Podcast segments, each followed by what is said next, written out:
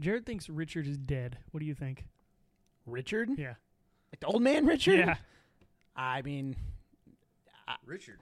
I think Yeah. yeah, yeah. Hey, for brother. sure. I mean, Hey. he- he's old as fuck. Yeah, that's a good point. I haven't either. Now that you mention it. Seen him since I was Maybe he living actually there. got married. How many old ones Ah, do you get see married. anyway? I think he said 2023 is when he was going to get married. He told me that six years ago. hey, getting married in Oh. June 2023. Hey, brother. Hey, brother. How you doing? I thought he was delusional about his age and he was going to get married at 22 or 23. no, he was just four years ahead. He hadn't met her yet, apparently. Trevor, Hey, let me know whenever I need to start because I've already got it ready I'm to ready go. when you are, Jimbo. when is it starting? It's now. Now. It's been going. It's Okay. yeah. This is just banter.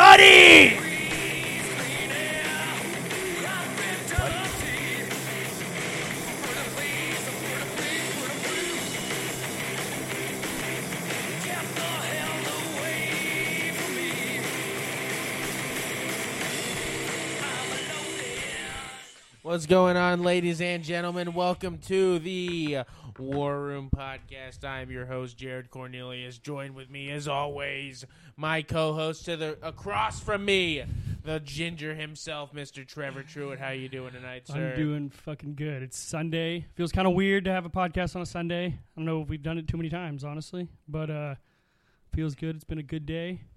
You know, took my father out for uh, his birthday. Gave him a good lunch. Happy birthday, pops. Happy birthday, uh, Papa Truitt. That's what I, you know. A happy birthday to you. But uh, with us tonight, we've got uh, a very uh, special uh, set of uh, guests here with us tonight. They're part of a local band that is just trying to make it. They're just trying to get out there. They're trying to get seen. They're trying to get heard. They're trying to get onto some kind of fucking wave of some kind. And I believe in them. And I think they can go all the way to the top, top. With us tonight from the band Chemistry Lion. Mr. Vaughn Owens and Drake Jones, how y'all doing tonight, sirs? Y'all go ahead and introduce yourselves. How you doing, Drake? Doing good, man. How about you? I'm doing great. Vaughn, how are you doing tonight? I'm sir? doing fan fucking tastic, buddy. This isn't your first time on the show tonight, but this is Drake's first podcast ever. Yes, He's it never is. done one. He's never done the Joe Rogan experience. He's never done this. If he was doing weekend. us after the Joe Rogan experience, we would know, be fucking we would be doing popping pretty right now. fucking Yeah. good. But we're happy to have you both tonight. You know, we're gonna have a lot of fun. Uh, it, tonight is technically the eve of my Thanksgiving with my family. We're doing our Thanksgiving tomorrow. Cam and I will be going to Muldrow Thursday through the weekend. So tom- tonight is. I don't have work tomorrow. I'm on my fucking eighth beer or whatever it is. I, I lost count four beers ago. And we're gonna have a good time tonight. We got Drake and Vaughn in studio tonight. We're gonna talk a little bit about Chemistry Lion. What? We're gonna talk a little bit about what their influences are. Yeah. What? We're gonna talk about what? Why they decided to do what they're doing. What? Yeah. But first of all, we're gonna get to know him a little bit better than we already do.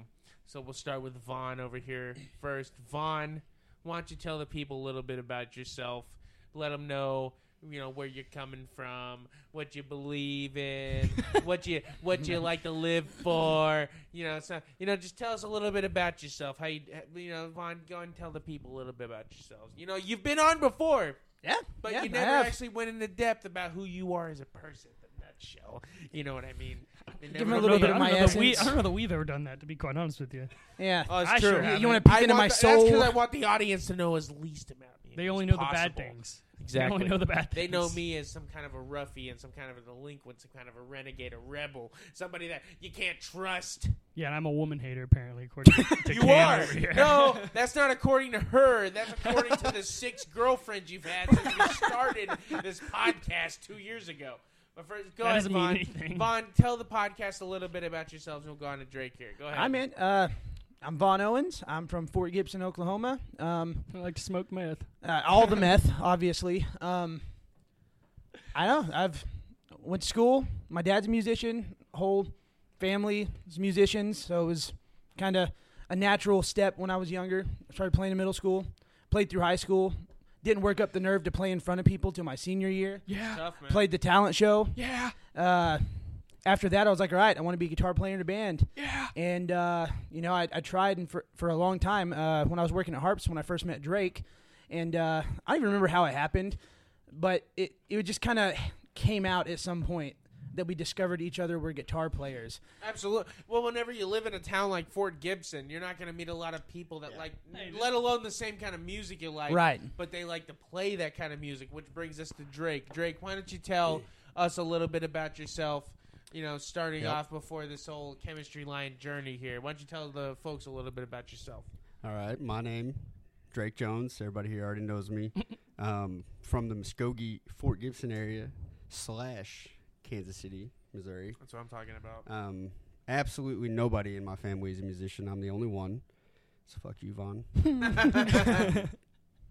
so it was not a natural step for me, but same thing with Vaughn. Met up at Old Harps, the old one. OG. Um, That's where we all all All of Yeah, us. it's went true. Yeah. That is true. That's where I first met you. we must. I mean, it must have been like maybe there was a song that happened on the radio and it's like because we wouldn't have known that we were even, you know, metalheads or whatever. Right. That would have been how it probably started. Literally can't remember, but I do remember you. I do remember you asking me if I played guitar at one point, and I was like, "Yeah." And then it just kind of spiraled into uh, we started talking about music all the time. Next thing you know, he, he introduced me to bands like Amon Amarth, bands we like Opeth. Man, like I, I hadn't I didn't know any of those guys And until we I met in Drake. together. well, Wrote- wrote that was a a little that was a fucking little ways down the line, but yeah. So before Not we that get to there, Was that a couple years, maybe? because I know that you guys have known each other for a long time. So you know we'll go a little back and forth here. sure. Vaughn, I want you to uh, take us through some of the early days of you getting into realizing that you wanted to play music and what kind of music it was. You don't have to tell me your favorite bands, obviously, but like what it was that made you realize that you wanted to play music.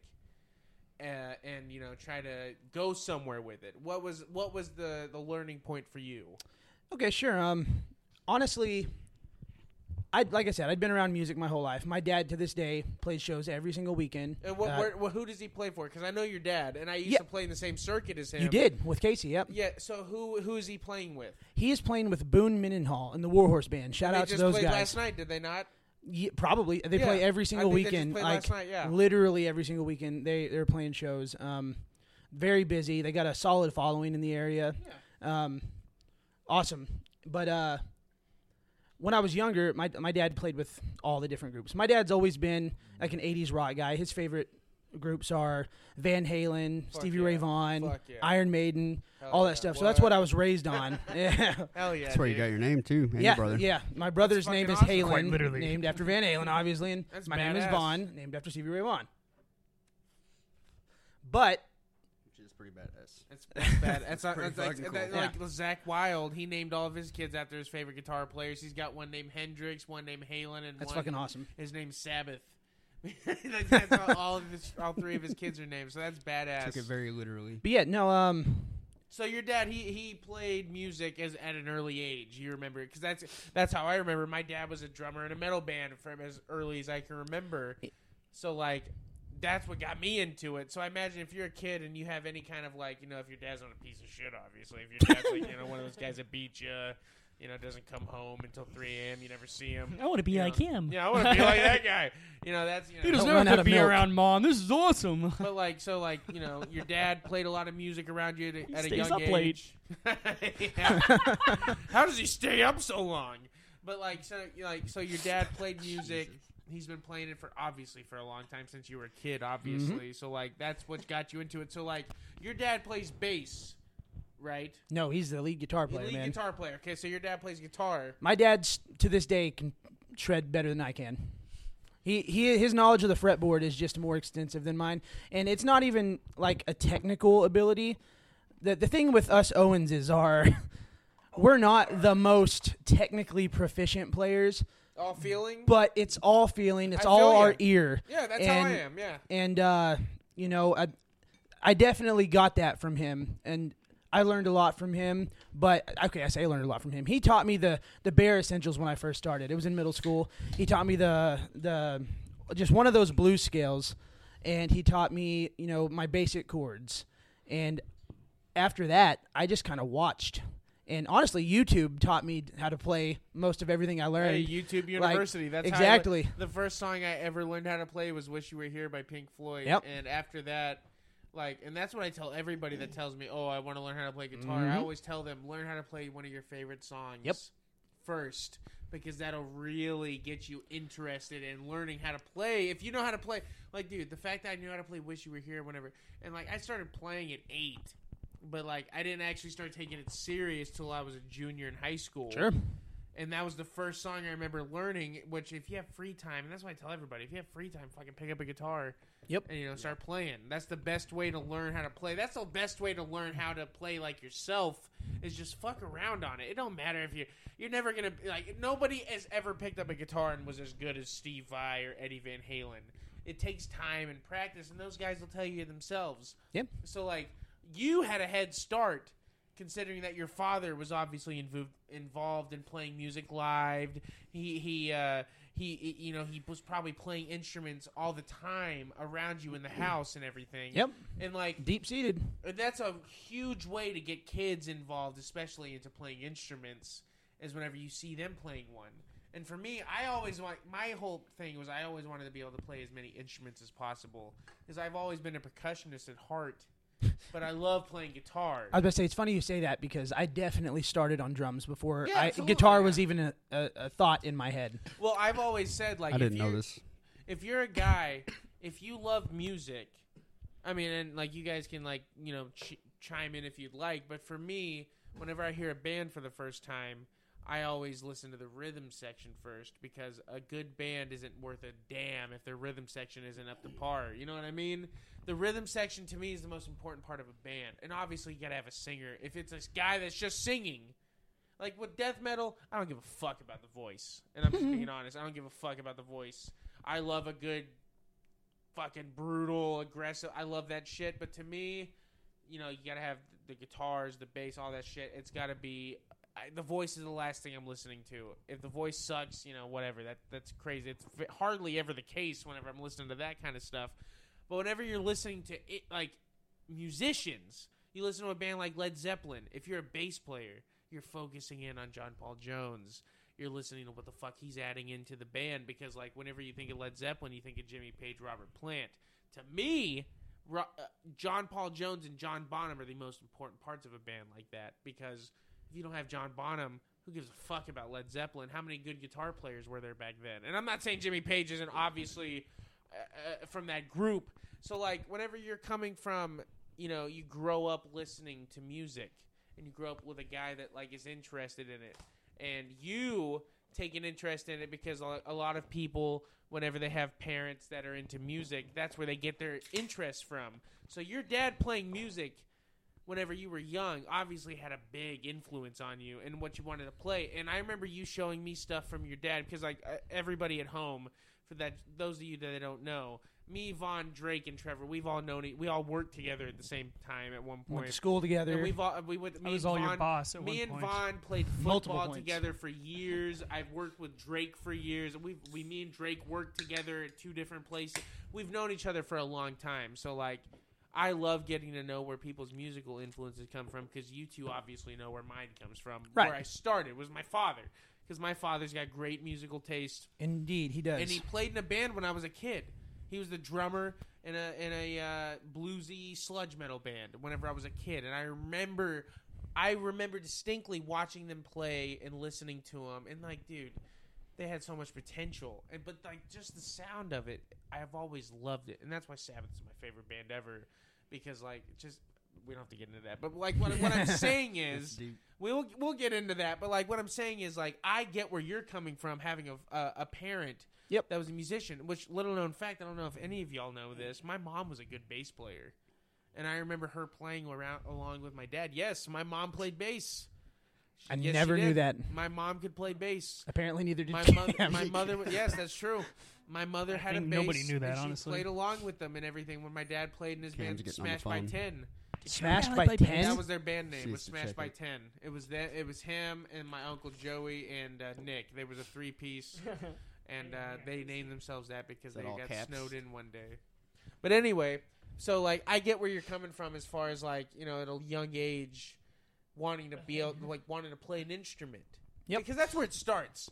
Whenever you want to play music, wanting to play an instrument's where it starts. right. You want to, Which like, comes from- guitar. It doesn't. It, it doesn't even have to be. I want to start a band and be on top of Yeah. No. No. No. You know what I mean? It all starts with wanting to learn how to play an instrument. For me, it was obviously wanting to play an instrument from you know my dad's influence, but it was the music I was listening to. Like obviously, music. It's not a. It's not a secret. Music is a very powerful thing, and it's it is powerful, yeah. it is the one of the most influential things in the world. And when you when you find that band, like the people who say they don't like music, first of all, those are weird Crazy. people. I don't fucking trust those people. They have a soul. You don't have Um, a soul. if Fuck you the say shit people like that say they Yeah. don't like music. They're fucking. Even people with shitty music taste, at least If they have say they don't a like music, music, taste. you Right. should be looking over your shoulder because they're gonna Yeah. kill Exactly. Or if you. they- Or they're it's more like Amish they- or something. they Oh, don't care listen to what music. kind That's of literally the music only it is, person 'cause I've ever has no known. value to them exactly. anyway. It's like it, yeah. they just want some kind of noise. I don't listen to music. Right as work. What a what a lame thing to be known as. Oh, that guy doesn't like music. Yeah, that's terrible. No one, no one wants that. But like,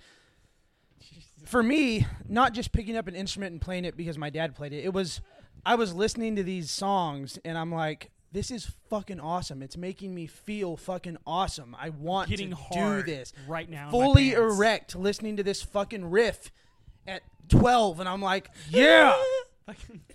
Dude, I No. remember my parents, my dad impressive. and them. They would they would always warm up to "Sunshine of Your Love," and it was always like a '90s metal version of it. Like think of Alice in Chains doing "Sunshine of Your Love." That's Sure. what it sounded like. And I remember at a young age thinking, "Wow, that's fucking awesome! I fucking love that." And I didn't know why. I mean, it takes years to get into that, but like, but Drake coming over to you, what was so? Like you said, he obviously had you know a Right. musician family member in his family to kind of give him an influence. Where did yours come from? Like, what made Well- you want to get into? Uh, as I, I mean, like, I'm not gonna lie to you.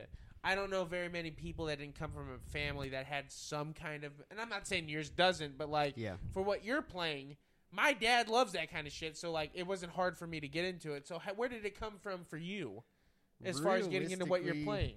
I mean, so like the first kind of things it would start with would be like the bands I was listening to at a really early age, the Matchbox Twenties, um, the Maroon Fives, even Absolutely. that first album, unbelievable.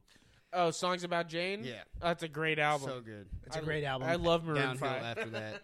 First two albums, awesome. Downhill after those. Yeah. Even, but here's the thing, though. Even on those albums that you're saying are good, there's always a song or two on them that are like, you Where know, the guitar actually- kinda They knew how to write hooks Exactly. too. Yeah. I mean, exactly. And then after that, I can point specifically to Guitar Hero Three. fuck yeah. That's Um, true. No, It was Guitar Hero laugh. 2 for me. Yeah. Yeah. Like for real though. Welcome Home was on that. That was Uh, Rock Band, dude. Okay. Well, Welcome Rock, Home was Rock on Rock Band. Band. it Okay, all well, came I out played- the same time. Yeah, yeah. Either way, that that kind of that game, one of those games apparently, Mhm. um, set me down the Coheed and Cambria loophole, and uh, there's a song called "The Incomplete," which came out in like 2007, and about a year after that, I got into it. Was like, I need to play guitar. It's got a sick riff. Um, my mom was actually listening to it at the same time, and she was like, "When are we gonna get you a guitar?" That Christmas, they bought me a guitar. That's awesome. Hell yeah. Um, it was in two separate boxes. They got the starter pack, and the Nice. guitar, Of but then course. they had they bought an amp separately, and uh, they let me pick which one I wanted to open. I didn't know what it was, but I picked the amp box, and they let me open that, which is. And then I was like, ah, I wonder what I- I'm getting I with this. what- exactly. Drums are Yeah. good. yeah. So, you know, never forget that. But that's basically where that came from. So Coheed and Cambria, because Yeah. I know you guys are big fans of them. Was th- so that you're telling me that they were like they were the band that was like I gotta start playing guitar. Yeah. So they were th- that was that band for you. Yep. Not Dude. Jimi Hendrix, you know. I mean, Yeah. I love that, but specifically, No, Coheed I and love Cambria. finding that out about people because, dude, the great thing about music is what everybody else, what, what, like, dude, especially if you're a musician, because for me, I know what kind of artists and guitar players, because for me, I dominantly play guitar, but I will tell you right now, if my parents would have listened to me throughout my childhood, I wanted a drum set more than anything my whole life. I wanted to be a drummer so bad. Yep. To my to this day, drums still speak to me before the guitar does. If I listen to a band for the first time, if their drummer isn't up to like like what Yeah. and I'm not some kind of snob. I'm just saying the drummer's what I always listen to first. It I doesn't understand. matter what kind of music I'm it is. The really drummer's like who I that go too, in the bass, honest. the rhythm section, I would say. But the drums are always what I hear first. I'm like, okay, I this listen to fucking bass guy's usually last. It's like I wish I was a drummer, man. Like I wish I could play drums to the level I want to be able to. Every time our drummer leaves the set at band practice, my ass is jumping on the kit while oh, he's it's away. so much fun. Yeah. It's the funnest instrument to play. And that was another reason why I loved it. Like I remember, like, dude, you know what? It's funny because we're all around the same age, and like I remember Guitar Hero being such a big influence Yep. on me. Me too. Because I remember one of the best Christmas gifts I ever got was when World Tour came out in 2009. Yeah, I, I was gonna say ten, but yeah. Oh I think it was 2008 actually is whenever World Tour came out because Warriors of Rock came out in 09 because that was the last time Guitar Hero came out and was Mhm. like you know so 08 I remember I was 10 years old we got the World Tour set up the big box that came with the drums two Nice. guitars the mic set everything The whole kit. that was such a big influence on me as a kid. I always dreamed of my entire, like me and my brothers, and like you know somebody else starting a, a band and going somewhere with it. So Guitar Hero was such a big influence on me. And I, Trevor, do you ever play Guitar Hero? Oh yeah, I mean I definitely had the same set in the orange box. Oh, dude, Fucking and it was huge. yeah. I remember that was the first thing. PlayStation opened. Two. was I fucking, almost had a. But everybody attack. played it with the instruments, correct? Absolutely. Oh fuck off. Oh, this yeah. this fucking Fuck- guy played it with the controller. fuck you. Well, you should be before. punching the On face. It shouldn't be allowed. No, no, no. It literally No. should be like can't hold on. Can't Hold on. Right? Like yeah. so In my do defense- Explain yourself. just play the fucking radio. In my defense, I was a poor kid. Okay, I didn't get. I didn't get the whole get it- fancy box thing. I actually didn't even get it. So the first time I played it was at a friend's house, and they didn't have the guitar at the time. They had just Guitar Hero 2 for PlayStation 2, and I was like, "This is fucking awesome!" You know, I've, I've seen it, I've, I know about it, I've heard it. That p- kids are talking about these crazy guitar things. I'm like, "Sounds awesome." Yeah. Never, I never. What a, what about yeah, I never when had you it. did have the option when you and I were playing it and you were still like, give me the controller. That's because okay, but that be it's like comes like a nostalgia thing because I learned how to play nostalgia of being on fucking a gay? controller. Like what? what? yeah. I remember Like, Okay, first of all, whoever was playing the controller was the bass player. Imagine how much better at guitar you could have been. You can't put all your faith in the guy that plays the controller. Look at me now, motherfucker. What, buttons even is it? Is it You like play a A, real Square, guitar. square, triangle, X, circle. Yeah, what, what what are the buttons? R two to hold it down. Like the buttons? Yeah. Uh, Guitar Hero 2 was great. I remember the first time I ever got Guitar Hero because I remember my older brother's friend Caleb came over and he had a uh, PS3 which had just came out. It was the first The PS3. fat one. Yes, Yeah. exactly. And he had Guitar Hero 3 and I was like, "Holy shit. I got to get this." And we ended up getting an Xbox 360. So my mom and dad got iconic us- console. Yes, absolutely. I still got one. I got one in my room right now. Halo Three. Um, they got us a, a, a pack. It was Guitar Hero two and three. So I Nice. started off playing two first because you know I'm a fucking Play it chronologically, you know. exactly. Yeah. I, that's how I am.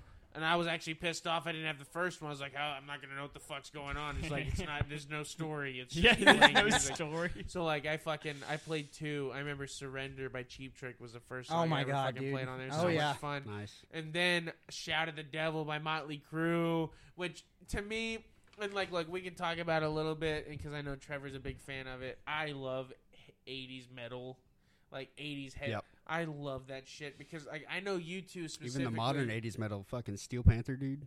Oh, and Ghost, and actually, I actually just recently really got into Ghost. Love So you guys would be very proud of me. Dude, me. okay, hold on. I just recently Okay, super into. I was about to say And because because of their first album. I, love I first album, actually had a conversation good. with your dad Dude, when I worked so with With him. your dad. Yeah, I don't know why I went so high pitched, but I when I worked with your dad, he literally was talking the most shit on you because Ghost got brought up and he was like, "Yeah, Jared doesn't fucking like him," and I'm like, "What the fuck you mean he doesn't like him?" Let me let me explain. Because your dad loved him. I remember showing him Oh, when the huge fan the Prequelle album or Prequelle or whatever. Yeah, Because I, I- showed it to him. their first shirt, album. Faith. This is the shirt. Faith. That we album were, we were, ass. We were Yeah. at the uh, the fucking fish sandwich shop on. Uh, Dude, I pass that. the wa- I the pass that fucking Fish thing Hut? every. Fish I Hut, drive by yeah. every day, and I'm like, I, I'm on the phone with him. I'm like, damn, Fish Hut fucking closing. Guy fucking going to jail. trafficking or whatever Yeah. it was. I, I actually got into them because I was actually watching a bunch So of good. clips on like I don't if I can remember Facebook maybe, and they were playing the song "Ritual" off their first album live, and I was like, that fucking riff, yes, and I was like, Great song. that shit kicks ass. So I, I went and looked it up and I listened good. to that first album and I listened to it from start to finish. And I love a good album. I love when you can listen to an album from start to finish and not have to skip anything. And that album was a lot of fun. And I remember listening to it and I was like, this is actually really good. And I got more where they were coming from because, you know. And that you that can was be a another real thing. asshole whenever you get into metal because metal it's real easy to be a snob about it but you have to understand where it's coming from because like you two you guys are guitar players i am too Uh, trevor he's just a good time Yep. charlie And Trevor's just fucking 80s chilling over here. metal if you want to hear Charlie. incredible shredding good melodies me- metal Mm-hmm. Hooks. put Hooks. into pop style music Ratt Def Leppard, all, and I don't even consider Def Leppard a hair metal band, but I'm just saying shit like that I love if you're Def a Leppard. guitar, Def Leppard's incredible. They're one of the best live bands I've ever Oh, seen God, live. it was so good. They're so good. I've seen them twice. Out of all the bands I've ever seen, the hundreds of bands I've seen, they're every time I see them, they're like, "Wow, they're masters." That's what I'm saying is, if you're a guitar player, you can appreciate that style because they're making music that anybody that doesn't know it's what the accessible. fuck exactly. But for the Thank you. musicians, they're like, oh shit, Satchel Yes. can play guitar. You know. Like, dude, whenever you listen to a song and you're like, wow, idiots that don't understand, and I say that, you know, I'm not trying to be an asshole. I'm just saying, Stupid people idiot. People that don't understand music, they're making music for people that don't get it. That they're still enjoying it, but then people that understand what they're playing, they're like, "Holy!" That's the whole Coheed and Beatles Cambria. thing. The Beatles. Think of the Beatles. Like they're making pop music, but then you think like, "Oh, they're doing a From 13 Liverpool. chord fucking progression. they're doing a 13 chord progression, and they're a pop rock band. Like that's the kind of shit that like 80s hair metal to me is like Ratt, dog. That first uh, out of the Underrated. Cellar album is Yeah. fucking awesome. Like, and I love where they're coming from because like it's not super serious. You're not supposed to take it super serious. It's it's a lot. It's supposed to be fun. And the the guitar solos are they shred. They absolutely shred in that kind of music. So like, I really appreciate whenever people can listen to different kinds of metal and understand where it's coming from because it's real easy to become a and like we've all liked extreme metal. I mean, maybe not Trevor, but like the three of us, we've all been uh, fans of extreme metal, and you you guys spe- specifically know, and you guys feel free to talk on it. It's real easy to become a snob about what kind of metal you're into because Yeah. it's really hard to go from Dying Fetus to Ratt. You know what I mean? Or Because Cynic to anything that's in four four. You're Yes, like, I don't want to sure. listen to anything that's real simple, but I mean, going from death then to you know, uh, yeah. fucking uh, I don't know, just some. It's it's it's it's. I love people that can listen to all of it and be like and appreciate it for what it is because right. it's because and you guys and know. every every musician probably ends up there. I would think. Yeah. You, you get less and less snobby the longer you play. I think the I've best been- musicians aren't snobby. I've been jamming Bruno Mars lately. You know, like Fantastic. I've been listening to Love that shit. Joji. Bruno go. Mars reminds me I a love lot Bruno of James Mars. Brown. Silk Sonic, dude. Yeah. Oh, Silk like, Sonic is so good. unbelievable. So you love funk music Yeah, and shit. for Uh, sure. see, I'm a huge. I love rhythm and I love rhythmic music and Mhm. funk and blues and all that stuff is to me. If you're It- going I for, mean, for it- pure rhythm, that's yeah. the best shit there is. it's almost like the same kind of feeling you would get from listening to Meshuggah. You're just sitting there, Sure. you know what I mean? Oh Just yeah. feeling the beat the whole time, whether it's death metal or, you know, James Brown and the Bunch. You know, Dude, I to, mean, to me, and we can, you know, Funky I would, bunch. I would actually Yeah. love to have this debate because I feel this in, deep, in the deepest parts of my soul. To me, James Brown is the greatest onstage performer that's ever lived. Ever. I don't know enough to debate that. I'm sorry. Well, I mean, like you could you could come back at me with Michael Jackson or Prince, Prince, or anybody yeah, like it's like Prince. but you dude, know, James. Oh I like Go I like Prince watch. more because he's he's just No. got more guitar kind of chops. No, I but here's the thing. Here's why I would say J- James Brown had nothing to hide behind ever. It was him. It's not about hiding behind him, man. no, no, Prince. No, I would agree because to me, I like Prince more than I like Michael Jackson. And Michael Jackson, Michael Jackson is great. Michael Jackson. Michael jacking off over Yeah. here in the corner. But Prince to me is better. I like if we're talking Prince, Michael Jackson. Uh. I like Prince a lot better because Prince is such a great guitar player and performer. I'm saying as a performer, James Brown didn't play nothing. He just went up there and he was doing the splits, Fucking high. screaming high off his fucking ass. He was another instrument without playing anything. He was an instrument through Yes. cocaine. like, dude, there's this video of him going up, and they haven't started playing it, and they go out and start playing uh, the get uh, uh, payback. What is it Mhm. called? Uh, fuck. Um, the get back. Got to get Oh, back. yeah. I know what you're talking Bum, about. bum, bum.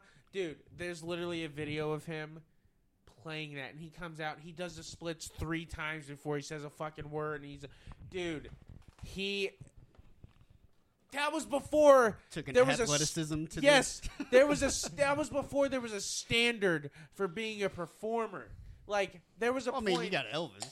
Sure. Yeah. Yes, I would agree. But there was a point where the Rolling Stones came to America for the first time. And James Brown was told, "Hey, you're gonna open for these guys," and he was like, "Are you fucking? You know who I am? I'm fucking. James- Yeah.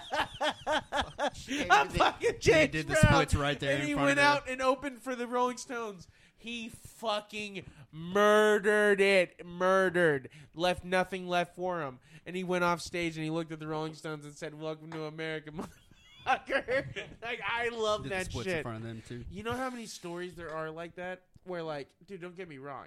Without the UK and other stuff like that, what I the music I love specifically wouldn't exist. But you know how many stories I've heard where they're all like, "Yeah, we showed up and Lynyrd Skynyrd was the opening band and they fucking blew us off the stage." I love that about American bands. I've never heard a good story about Lynyrd Skynyrd being the opening band. like Lynyrd Skynyrd, and I don't know what you guys think about him. I know you I like him Leonard. Yeah. Uh, I to mean, me- iconic. to me, they're one of the greatest bands that's ever fucking walked the planet. One of the greatest frontmen that's ever walked the planet. It should have ended when he died. It should have ended when that plane crash happened. It should have ended. They should have had the same mystique as Lynyrd Skynyrd, as Led Zeppelin. Sorry, they should have had the same mystique Really. to me. And dude, like, go look at all their albums that came out before that happened, and go look at it and tell me that they weren't like, dog. They were brought to Wembley Stadium in the UK to open for the Rolling Stones. Nobody fucking told them that day they were opening for the Rolling Stones. They went out there like it was their fucking show. Yep. Blew them off the fucking stage. They were, ki- they, you know who they were on tour with whenever they died? Huh. They were opening for Ted Nugent. And like a lot, what a lot That's of people don't realize is Ted Nugent was one of the biggest Yeah. main headlining acts in America for the longest time. That he brought Led Ze- uh, he brought sorry Lynyrd Skynyrd on tour with him, and they were blowing him off the stage. And you know what? You want to know why I know that's a fact? Because whenever they died and they were supposed to play in the open for him at the show that they were going to, he didn't say a goddamn word about them. And I love Ted Nugent. I love him. I've seen him. I've seen him. I love his music from back then. He didn't say a goddamn word about them. You want to know why? Because they were blowing him off the fucking Damn, stage every fucking fucking night. You got Gary Rossington, uh, uh, fucking, uh, uh, uh, I can't believe I can't remember his Allen Collins, and uh, I can't remember uh, Cassie, uh, Steve Gaines. You got because that was the lineup whenever they died was Steve Gaines, Gary Rossington, and Allen Collins on guitar. The three guitar attack. There's never been anything like it as far as a three guitar attack. Iron Maiden, maybe later on because it's the first. That's the only other one I can think of. Well, Iron at Maiden. first it was just Dave, but at first Oh, it was just Dave and Adrian. It was just them two at first. They didn't add the third guy until later. The three guitar attack, Lynyrd Skynyrd. I can't think unless you guys know, and I know you guys know your shit. I can't think of another band that was doing a three guitar attack because even before Steve Gaines joined the band, who was from Miami, Oklahoma, thank you very much, they found him playing for a band called the Crawdaddies. Ronnie the Van Crawdaddies. Well, it's a great name. their album um the album that came out that has give me back my bullets uh what's it called uh give me back my bullets uh it came out af- after nothing fancy i think that might have been the name of the album was give me back my bullets i can't remember that album it was only allen collins and gary rossington because they fired Ed King in Europe because Ronnie came off stage and was like, "You fucking suck," because he was drunk all the time. He's like, "You fucking suck," and Ed King was tired of the abuse because you know Ronnie was a fucking abusive fucking guy, and so Ed left. So they did that whole album, just the two guitar players, and Allen and Gary said because Ed left, that made them have to step their game up and become better guitar players. And then they found Steve Gaines playing in a small mm-hmm. bar in the Midwest for the Crawdaddies, and he was like, "I'm from Miami, Oklahoma." That's something to be proud of right there. Steve Gaines was in Lynyrd Skynyrd for a year and a half before he died. Street Survivors is one of the best albums I've ever fucking heard in my life. One of the best starting album, dude. That smell. I don't care what anybody says. I Oh, get it's- goosebumps. Goosebumps It's just. It's definitely thinking probably about my it. top five songs ever. Like it's Dude, just a top five song. Ronnie Van It's fucking Zant good. predicted his own death. He predicted his own death. He told he told everybody, "I'm not going to make it past 29." He died at 29. He told people that at 27. He literally told people, "I'm not going to live to 35. I'm not going to make it there." And the music was so raw and so genuine. And one of my friends actually told me something, and I would love to get y'all's take on this. Because to me, music, it doesn't have to be in the same genre to hit the same. You know what I mean? Music can hit you the same no matter what genre it's Yep, in. I agree with that. Lynyrd Skynyrd, you can mix them in with anything, and it, it hits you. There. It's got the same amount of balls as any kind of death metal. Right. It's got the same kind of fucking raw, hit you in the dick and at, keep you asking for more as any band you can think of. And that's in my opinion. They there's nothing like them. They ru- they're the Bob Marley of Southern rock because it's a whole genre. There's only one fucking band that really Pretty And, good analogy. you know what I mean? Yeah. They are literally they ruined it for everyone else. No, but everybody else that came out after them was considered a fucking uh an offshoot of them. And I don't consider the Allman Brothers in that because the Allman Brothers were like in their own fucking thing. The uh, Allman Brothers are incredible. Like they so bluesy. to me, jazz, blues, jam rock. To me, they weren't a rock band. Lynyrd Skynyrd, dude. Like, like I'm just like I, I and I love all kinds like, like Lynyrd Skynyrd? they're incredible. and I'm just saying, like, it, it- like they're one of those bands that you can mix in with anybody. Like, if you're into them, because I know he's into Like them, 'cause we everybody likes talk- Lynyrd Skynyrd. Is what you're Everybody. saying. That's what I'm everybody, saying. Like nobody's like, Like- you don't like Lynyrd Skynyrd. Fuck you. Like Like, you're a how many- cocksucker. Like you know okay? how many Like- metal bands and rock bands that you listen to, and they always bring them up because it's for a fucking reason. Yeah. It's all music, and I just want to make sure they Yeah. get their due. Is my thing. Like I just think that You they know. they don't ever get considered whenever people It's bring kinda up. like the Eagles. Like, I feel Absolutely. like they're very underrated. uh, uh, yes, Unbelievably good band. absolutely. Um, not a lot of people talk about them anymore. if you want to talk about all aspects of a band and playing live, first of all, I've always band. said, yes, absolutely. Same Oh thing. my god, Yeah. I've always said the Eagles to me are one of the best live bands you could ever see. Mm-hmm. First of all, what what do you want from them? You want melodies, Harmonies. harmonies. They've got, they're up there with the Beatles on harmonies. They really are. they are on harmonies. Back And- before they were fucking monitors and Kansas is great too in that aspect. Oh yeah, absolutely. Kansas is super underrated. But like the Eagles to me, like every single dude in that band could have went and started a solo band and been just as successful. Don Henley, I say, Glenn Frey, arguably all was, guys. dude. Like, what are you talking about? Yeah, Joe Walsh, Joe Walsh and Don Henley specifically. stuff is awesome. James Gang's shit is so it's you know what's great. He was perfect for the Eagles because I love the Eagles and like out of all the bands I've ever seen, I always say that them specifically, they're the they are masters of playing live. Yeah, There's nothing like them. I can believe that. Um, I can't wait to see him with Steely Dan opening. That's gonna be fucking great, especially if Steve Winwood's in the band with Steely Man. Dan, like they say he is. I I think he's in the band. I'm not sure, but like, I whenever Cam and I went and saw the Eagles last year, I've seen a lot of bands, man, and like they are just like Jealous of that one too. they played for three hours, no opener, and. I've still get goosebumps talking about like they are just incredible. Want to know the best show I've ever seen? Yes, I would love to know that. What's the best show you've ever seen? Tenacious D. And the post-apocalyptic. It was show. awesome. was so Dude, it good. was awesome. It was about so good. unbelievable. Is that what you would say is yours also? Mm, I mean, it's one of them. I don't say. I was don't like- think it's like the definitive best show I've ever seen. It was just great because it was music and like a play all Is in that what one. yours- Exactly. your It number started one out is? as a play. Uh, probably wouldn't be my number one, but Me, him, Cam, me, him, and God, Cam are that going was to a see good show. Tool, well, I was gonna say, and then me, him, and Cam are going to see Steely Dan and the Eagles. even. which- I mean, even I Out saw of all Tool this for Fear Inoculum. Oh, I, that's awesome, dude. I, I, I, I just like they've the they've always been a bucket I know. list band. I've just got to see them. Like I, I got to see them, and I'm not a Who's, I. on your, who's on your live show modern band bucket list before they're gone? before they're gone. Yeah. So, and like I showed you what I've seen this year, Yeah. Pretty and wild list, honestly. Bands that I haven't seen before that I n- would drop anything to see, and I don't care what anybody says. Um, there's only one band in the world that would pay more than I paid to see Metallica, Pantera, Five Finger Death Punch, Ice Nine Kills, and Mammoth. Uh, is the Rolling You Stones? saw Mammoth? Yeah. That's pretty cool. The first day, whenever we went and saw Met- sick. when we went and saw Metallica, they did a two day thing. Mammoth and Pantera were the two openers the Mhm. first day, and the second day was Ice Nine Kills and Five Finger Death Punch, which Five Finger Death Punch is a great band live.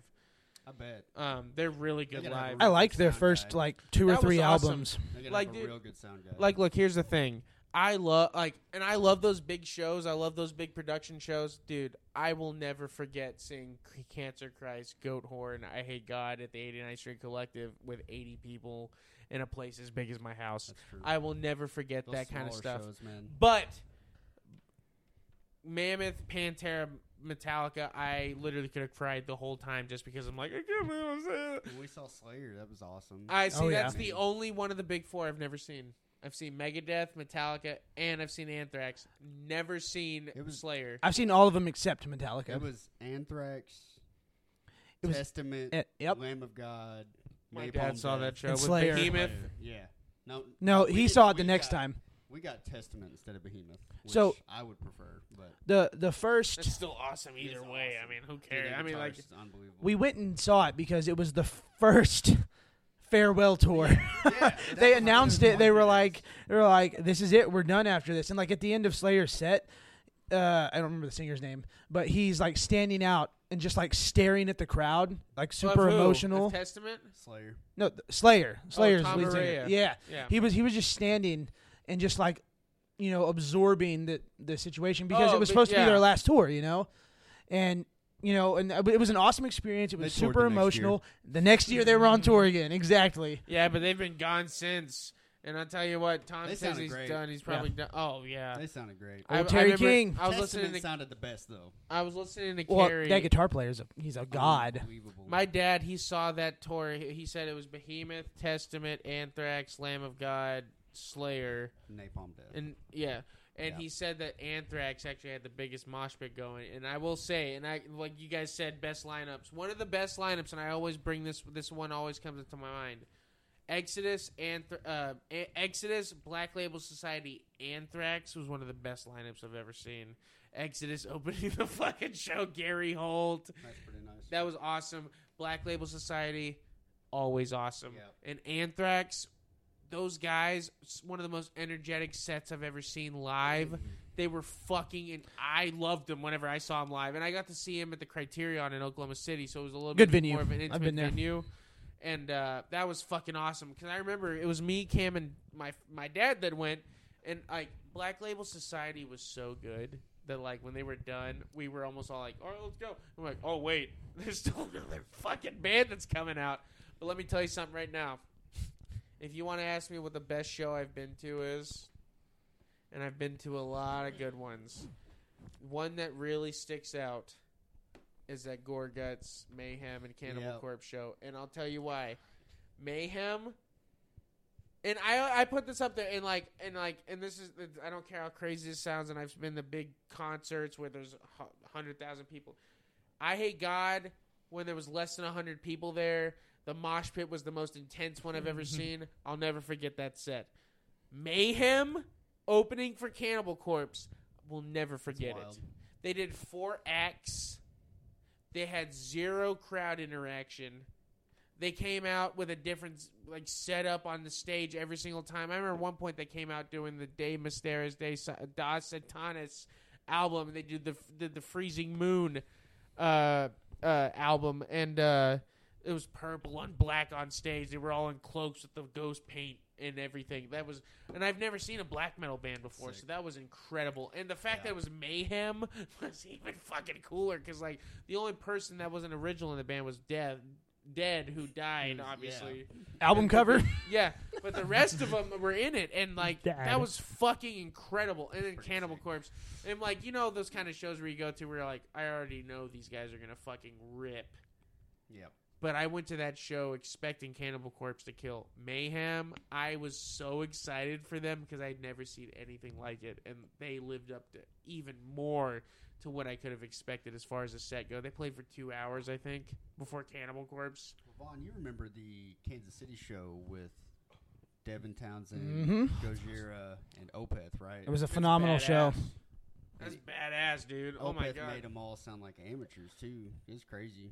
Devin Okay, hold on a second. I don't want to say they made them sound like amateurs, but you can tell everybody in the crowd was there for, For Opeth, Opeth. and Gojira. And that was before Gojira was like, yeah, Gojira big. hadn't blew up blew up yet. You want me to be honest with you right now? You want to want to know one of the shows that I went to this last year that surprised me the most? Huh. And like, like I'm not trying to look. So this, you know how Pantera have been doing their thing that they've been doing. mhm. Zakk. It was Flesh Hoarder, Lamb of God, and then Pantera headlining.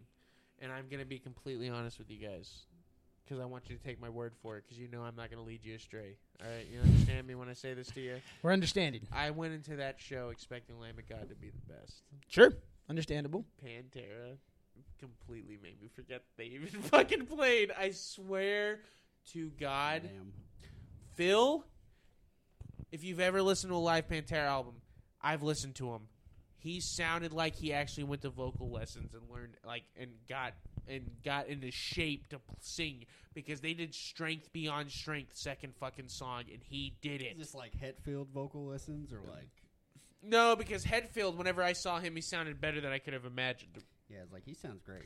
Phil's doing really extreme, like hardcore vocals, Like, and I I remember time. listening to shit from them in the '90s, and I didn't think he ever sounded very good.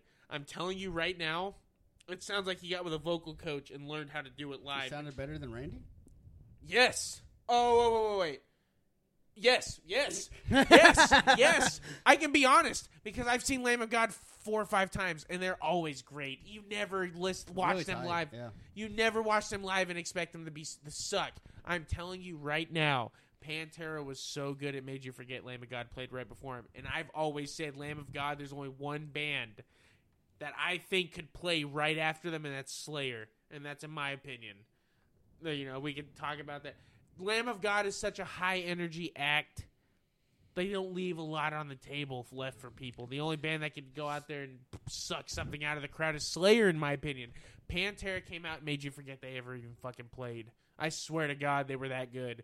If you had any questions of whether or not to go see this new rendition of them, dog, it's it's good. And like you know, at this point, and I I know a lot what a lot of people have said. Here's the thing, man. Dime and Vinny are dead. This is the only way you're gonna hear that music live. It's Nope. the only way, and they oh, and they got the guy that if you were gonna get to play for Dime, it's the only one I- guy that could fucking so do it. I've had that conversation. Like when when it was first announced that Zakk was taking over for Yeah. him, like He's the only guy. all the guitar players. You, uh, my cousin, he's a huge uh, Zakk fan. Like he's his favorite. Of course. he's his favorite guitar player. And I remember having a, you know, a discussion with him, and I'm like, I don't think there is a better person suited. Like I think they got the perfect guitar player to fill the role. I don't. I can't think of one person who I can realistically see taking over than him. and you want to know he might what? be the only one ballsy enough to take the job too. No, Yeah. because he said for years, I won't do that. I won't do that. And I don't know what happened to make him take it on because the only way that the, that that tribute tour was ever going to happen was if Zakk agreed to do it. Because as far as I know, there wasn't anybody else that was in the running for it. Zakk was his best friend. Yep. And like, and you know why I think that they, they did such a good job? They didn't go out there and try to be not Pantera. Zakk, I've watched Zakk play for Zakk Sabbath, Black Label Society, everything besides Ozzy. I've seen him do every single form of it. He did it as as as uh, he did Dime so much justice. Rex Brown, and I will say this right now because it, this made me so happy. Re- the way Rex Brown sounded live made me so happy because I remember seeing him ten years ago on that metal show and just seeing him live. He looked horrible. He looked like he was about to die. He looked like he was in good shape and good health whenever I saw him. His sound was great live. The bass on I'm Broken live was so fucking good. And you know, I'll tell you right now, I was skeptical. The only guy I was skeptical of was Charlie Benante, and I didn't realize how close him and Vinny were as friends. I didn't realize because I listen. I've, I've been listening to podcasts with Charlie on it because they did a lot.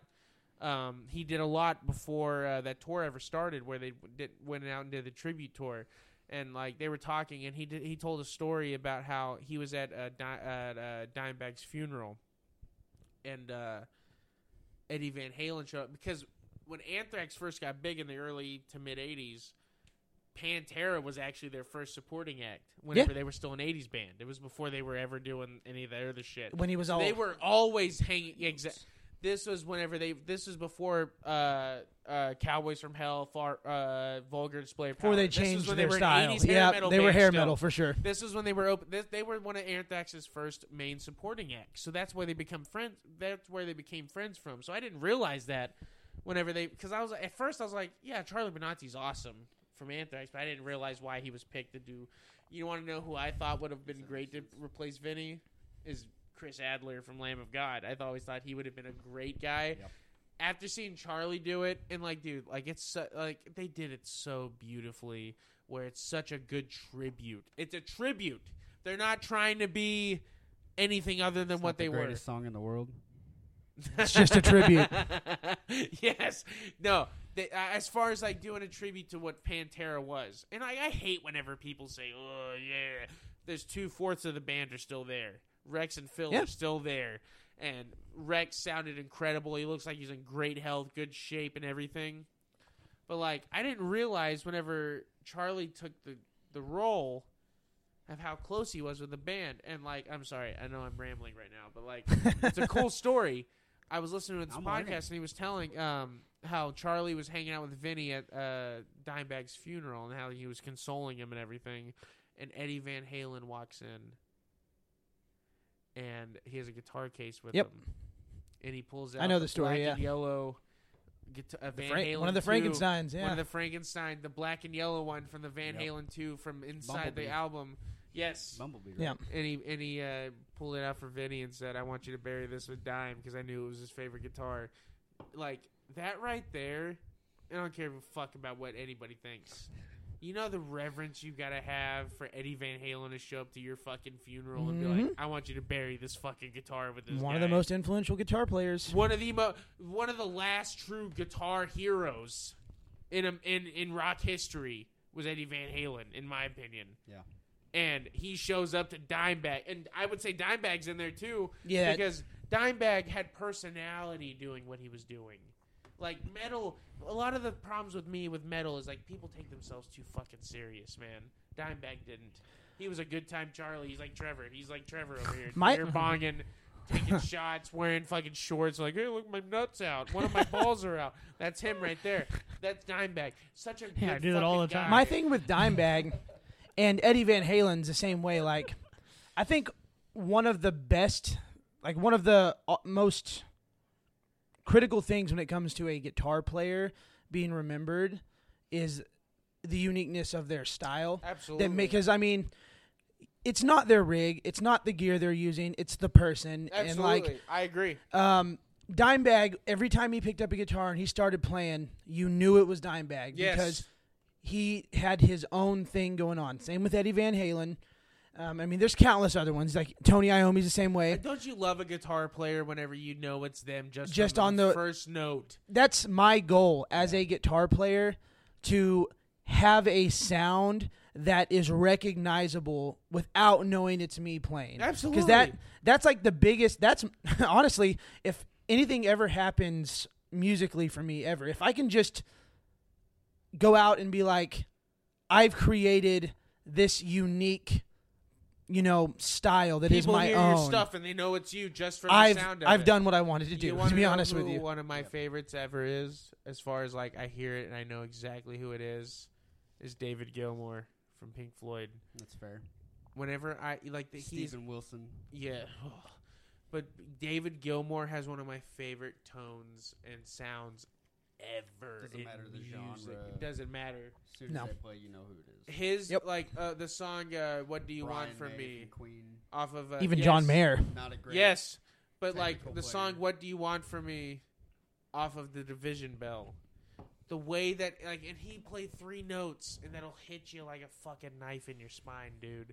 I love guitar players like that. You know, another one of my favorite off of just tone and just unmistakable sounds is Pepper Keenan from Mm. Corrosion of Conformity and Down. His sound is so fucking sharp. Would And it- argue Guthrie Govan. Oh my God. You Guy- just the guy's a know god. Immediately, who who is playing? I mean, I'll, I'll always James Hetfield will always be one of my favorite metal rhythm guitar players ever, just because ev- ev- off of riffage Down. alone. Down Pick. pick. every every fucking note. But like with Down, Kirk Windstein and then Pepper Keenan. I mean, Jesus Christ. I mean, like, like you, like I love a band where you can pick out who's playing. Oh, another one that comes up. Just Jeff Loomis. I always know it's Jeff Jeff, Loomis, Loomis, when yeah. he's playing. No, uh, Trevor, why don't you uh, ask him a few questions while I go take a pee real quick and take an intermission myself? You go ahead and talk to him a little bit. Me next. You don't get to go next, bitch. I'll piss in your fucking mouth. Actually, something I did want to talk about is we all three used to play this fucking game Oh shit. in the. Uh, this was the new store because you know the old store was it was it was cooler than the new store for sure because you know shit. 100%.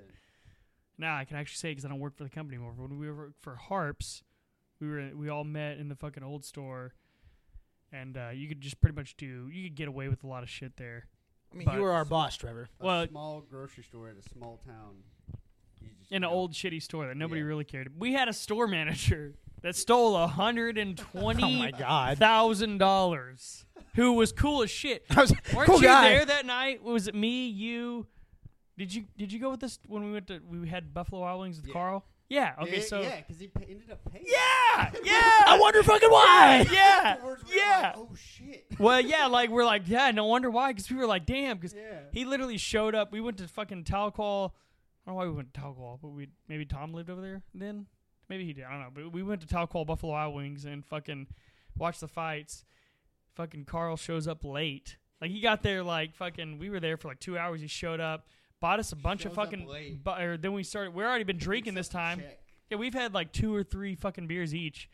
And he shows up, drinks, you know, gets like two out, and then he's like, "All right, man, I gotta go home, guys." Yeah. And he's like, "But I already paid for the tab." And we're like, "What? Like you showed up late and you paid for the tab? Like this guy's fucking awesome." Like Yep. we didn't think a thing about it. We just thought this guy's fucking cool as shit. Like you know, because he was a were, you were grocery manager. at yeah, time, right? yeah, yeah. Because I, I left for like a month, month and a half. Frito. No, No, different uh, time. Keebler actually. Keebler. Oh. I I left for like a That's month and a fitting. half in fucking uh it's fitting. Yeah, and then fucking uh, the the you know the crazy Australian he fucking decided to get Oh, out of there. yeah. fucking hey, Vaughn, go clean the fucking ditch. forget about Tony. He, he yeah. fucking yeah he he fucking decided to leave because like he'd been there for like 20 years yeah. or something like something crazy, and I was like, this He's guy's talked been about here. Fucking soccer every goddamn day. I was like, this guy's been here this BRB long. boys. I was like, uh, there's no way like he's gonna leave. Like he's Yeah. been here for 20 years. He's been in this position. Like this is the next position I want. Yeah. I don't want to move. I just had a fucking like baby at the time, so I'm like, I'm not trying to move. Like I'm trying to fucking stay here. And this fucking guy comes in, offers me this job, and I took it. And then like a month and a half later, Carl calls me. He's like, Hey, Tony just quit. And I was like, What? Like, oh, I got you. Yeah, and he was like, I want you to come back. Never Little even did took you me off the know. payroll. It was just crazy. The shitstorm you were. walking Yeah, Into. And yeah, you know why he wanted me to come back? Because like I was young and he knew that like I thought he was cool as shit. This guy's Yeah. giving me a job. He was a cool boss. right. Now like now that I think about it though, like on Saturdays, he'd give me like twenty bucks and be like, "Here, here's lunch. I'm gonna leave." Because he was, I knew he was fucking the clock. That guy was working like twenty hours a week right. he was working yeah. 20 I was like, hours a never week. this guy. and fucking getting paid for forty five. Like he was, he was fucking fucking them. yeah. I mean, it's it's impressive. Honestly, it's impressive. Like, you know, like even if Drake, why didn't you say anything about this whenever it was we happening? didn't. Yeah. Oh, dude. The craziest thing about this whole story, I, I was just working and going home. the craziest thing is that like it was almost like it almost got passed by. I know. Like that they were just like they were like we're gonna get rid of him, like demoted him. Well, look, look, look, let's be honest, I was just okay? And I'm not carry demeaning. ferry. That's all I was ever doing. Listen, let's let's be honest here, okay? It's a it's a harps in Fort Gibson. You know how easy it would be to embezzle that much money. It was just without anybody here and asking any question. I'm not gonna be like, "Hey, the tail's short." We- but like I he's didn't the only know. fucking guy. I didn't know. Here's the thing: is the till wasn't short. He was doing a fucking thing to, to negate it, and you don't know until you Well, do. then I think if you can do He that, was smart. allowed to steal. he was. sm- I mean, he was kind of smart about it, but like he just. It's like every criminal ever. They take it too far, and then they get caught. yeah, it's greed. I Yeah. greed really. well, I want to know where the fucking hundred twenty thousand dollars went. Like he must have been like. I think he was a gambler. I think he was a fucking. Probably. He'd go to the casino. Wife, like, work at Daylight Donuts. Okay, no, but do you remember his wife working at the fucking store? Without actually being employed. and she had a name tag Yep. and a fucking harp shirt and she was working there. He would go home and be like, I gotta go home, blah blah. I'm like, I don't give a shit, whatever. So he would go home. He would send his wife up to help help us with the fucking truck. Yeah. She'd come in, work the fucking truck. Yep, she with a totally fucking would. Name tag. She used to work for Price Cutter years ago. Yeah. Never got caught. It Yeah, was that- insane. And when- That I was- when it was stuff's happening. possible. But dude, it was like it was just when you look back at it all, it's like because the stuff that like I've been caught for has been I Dude. significantly less. It's Like- literally because like being the, the the store manager of a grocery store in a small town is like being a flim flam man in the 1800s. You're just taking advantage of idiots and making Yeah. them believe your lies sometimes. to get you But- where you need okay, to hold on. sometimes. Let's get back to the meat here. The cranberry Yeah. game. Oh yeah, yeah, yeah. So we were talking about this game we used to play at the this is the new store. I think did it start at the old store? It was the old store, It started at the old store. And it was just like so but it any- accelerated at the new anytime- store store. was like three times the footprint. So it was Oh, like yeah. we had to run past people. anytime push the cranberries out cranberries would way. come on, we had this game. And we had uh, like at first it started out and you just The ran- band. There was only one song that Yeah, it there was played. two. It- well, There no, was two. at first it was only one. It turned into two at the new store. Yeah, Back to one. yeah. Real quiet. So anyway, the point of the game was like anytime the cranberries started playing, you have to run up to someone and go, cranberries. Well, you have to you have to get a cranberry themed we, item. We first. added that after. Okay, it was true. originally just cranberries. The band, the Cranberries. Yes. Zombie, yeah. Yeah, that band. There, there was a couple there's songs in rotation songs. on the radio. There was a one. There was one that immediately started, and you were like, "Fuck!" You knew it was, and there was one that It was like, real quiet. "Yeah." And like Trevor and I would always Oh, be dude. talking every time, and then Trevor would just fucking bolt and be like, Yeah. "What the fuck?" Just oh Yeah. shit. yeah, Dude, there was one time I have a video on my fucking phone still, and uh, it we're was all three of us, right? Well, it was me and me and Drake spe- specifically on the side. We're on the bread aisle and we're like facing, Yeah. and it fucking went off. We went "Ba-da!" and immediately we were like fuck because we were like right beside each other. We we go the I go around this way and he turns this way and he like slides on the fucking floor and goes back up. Oh, because you had it on the camera. You, you yeah, pulled it up on yeah, the I camera. pulled it up on the camera. Because there was like items on every aisle that like you Trevor get cranberries, Juice zoom sauce, on sauce. or you on get dried camera. cranberries, Yeah, or you happen. get the That did syrup happen. cranberries. That definitely did happen.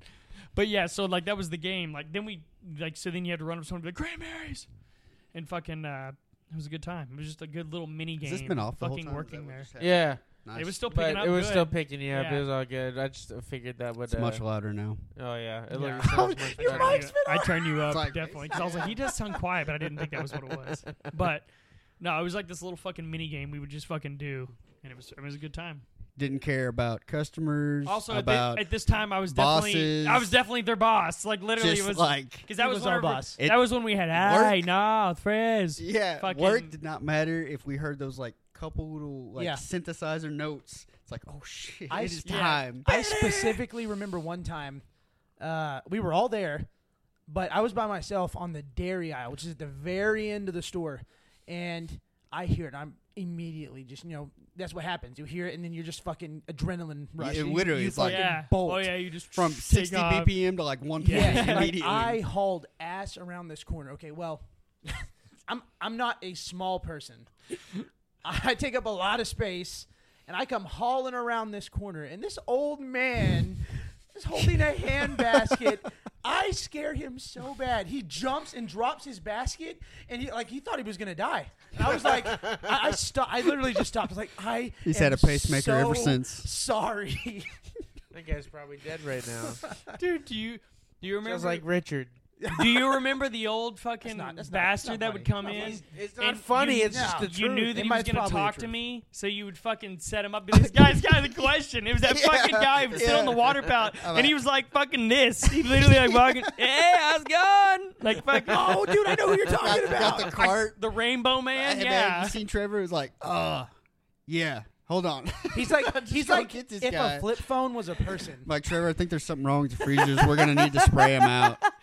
The We're guy. need to spray the and he would freezers get into out. some bullshit conversation like, "Hey, son, blah blah blah blah," and I'm like, "Yeah, let me get the. yeah, No, I know. Well, he would. He, would, he, he would got to up the point Drake, where- and Drake would be like, "Oh, let me get the manager." Yeah. Well, he got to the point where he would fucking know. He could tell, and he'd be like, Yeah, I'd walk down there, I'm like, nope, not doing Yeah, it. he would I was like- like, he would, like, I know peek- what you're doing. peek around doing the it. aisles and be like, "Oh, that's that guy." It's like, fuck that Did guy. he have? uh, Did he ever have anything interesting to ask, or was it always just like, dude? It was just what bullshit. Just fuck- you I know, was mean, by like candy and He's shit. literally talking. We're like, hey, son, so, you know, I look at this. well, he had his, he had his wife too. He had his He'd wife, always do this too. He'd look. I wish. I wish the fucking. He's like, yeah, yeah. old eh." married couple, and they were like, "Oh, we used to be at the iron mill or whatever." It's like this is why we're There this was- way. This is why One we're day, fucked up. Yeah. he always had a question because, like, your fucking dad would come get me. Sometimes he was being serious. I walk in, I'm pushing in carts, and this guy is fucking sitting on like half a fucking pallet of Best Choice water. Literally, he's sitting on it with his basket, and he's fucking like leaned over, like he's fucking trying to look under his car. like he's yeah. What was that? The, the time you thought he was dead or something, or dying, or was that a different customer? that was probably fucking Jimmy's cousin. Remember when he fucking fell over on his bike? Always yeah. some- Remember when he cousin. fell over in the dairy aisle and he was crying? Yeah. How many in, uh, talk about injuries? I mean, what was the the blonde girl's name who fucked up her toe? Oh, hang on.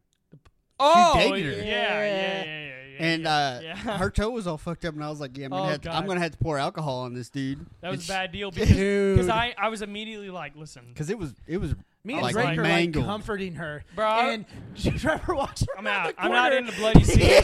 His face turned so white, like he just walked away. He looked like he was about ca- to puke. he came The back. only- He came back only- with a like Sedgwick form to like the only accidental thing, form. the only thing I did was like, listen, you got to get out of here right now. yeah. They're gonna drug test you. They are going to drug Yeah. test you. You got to get out of here right now.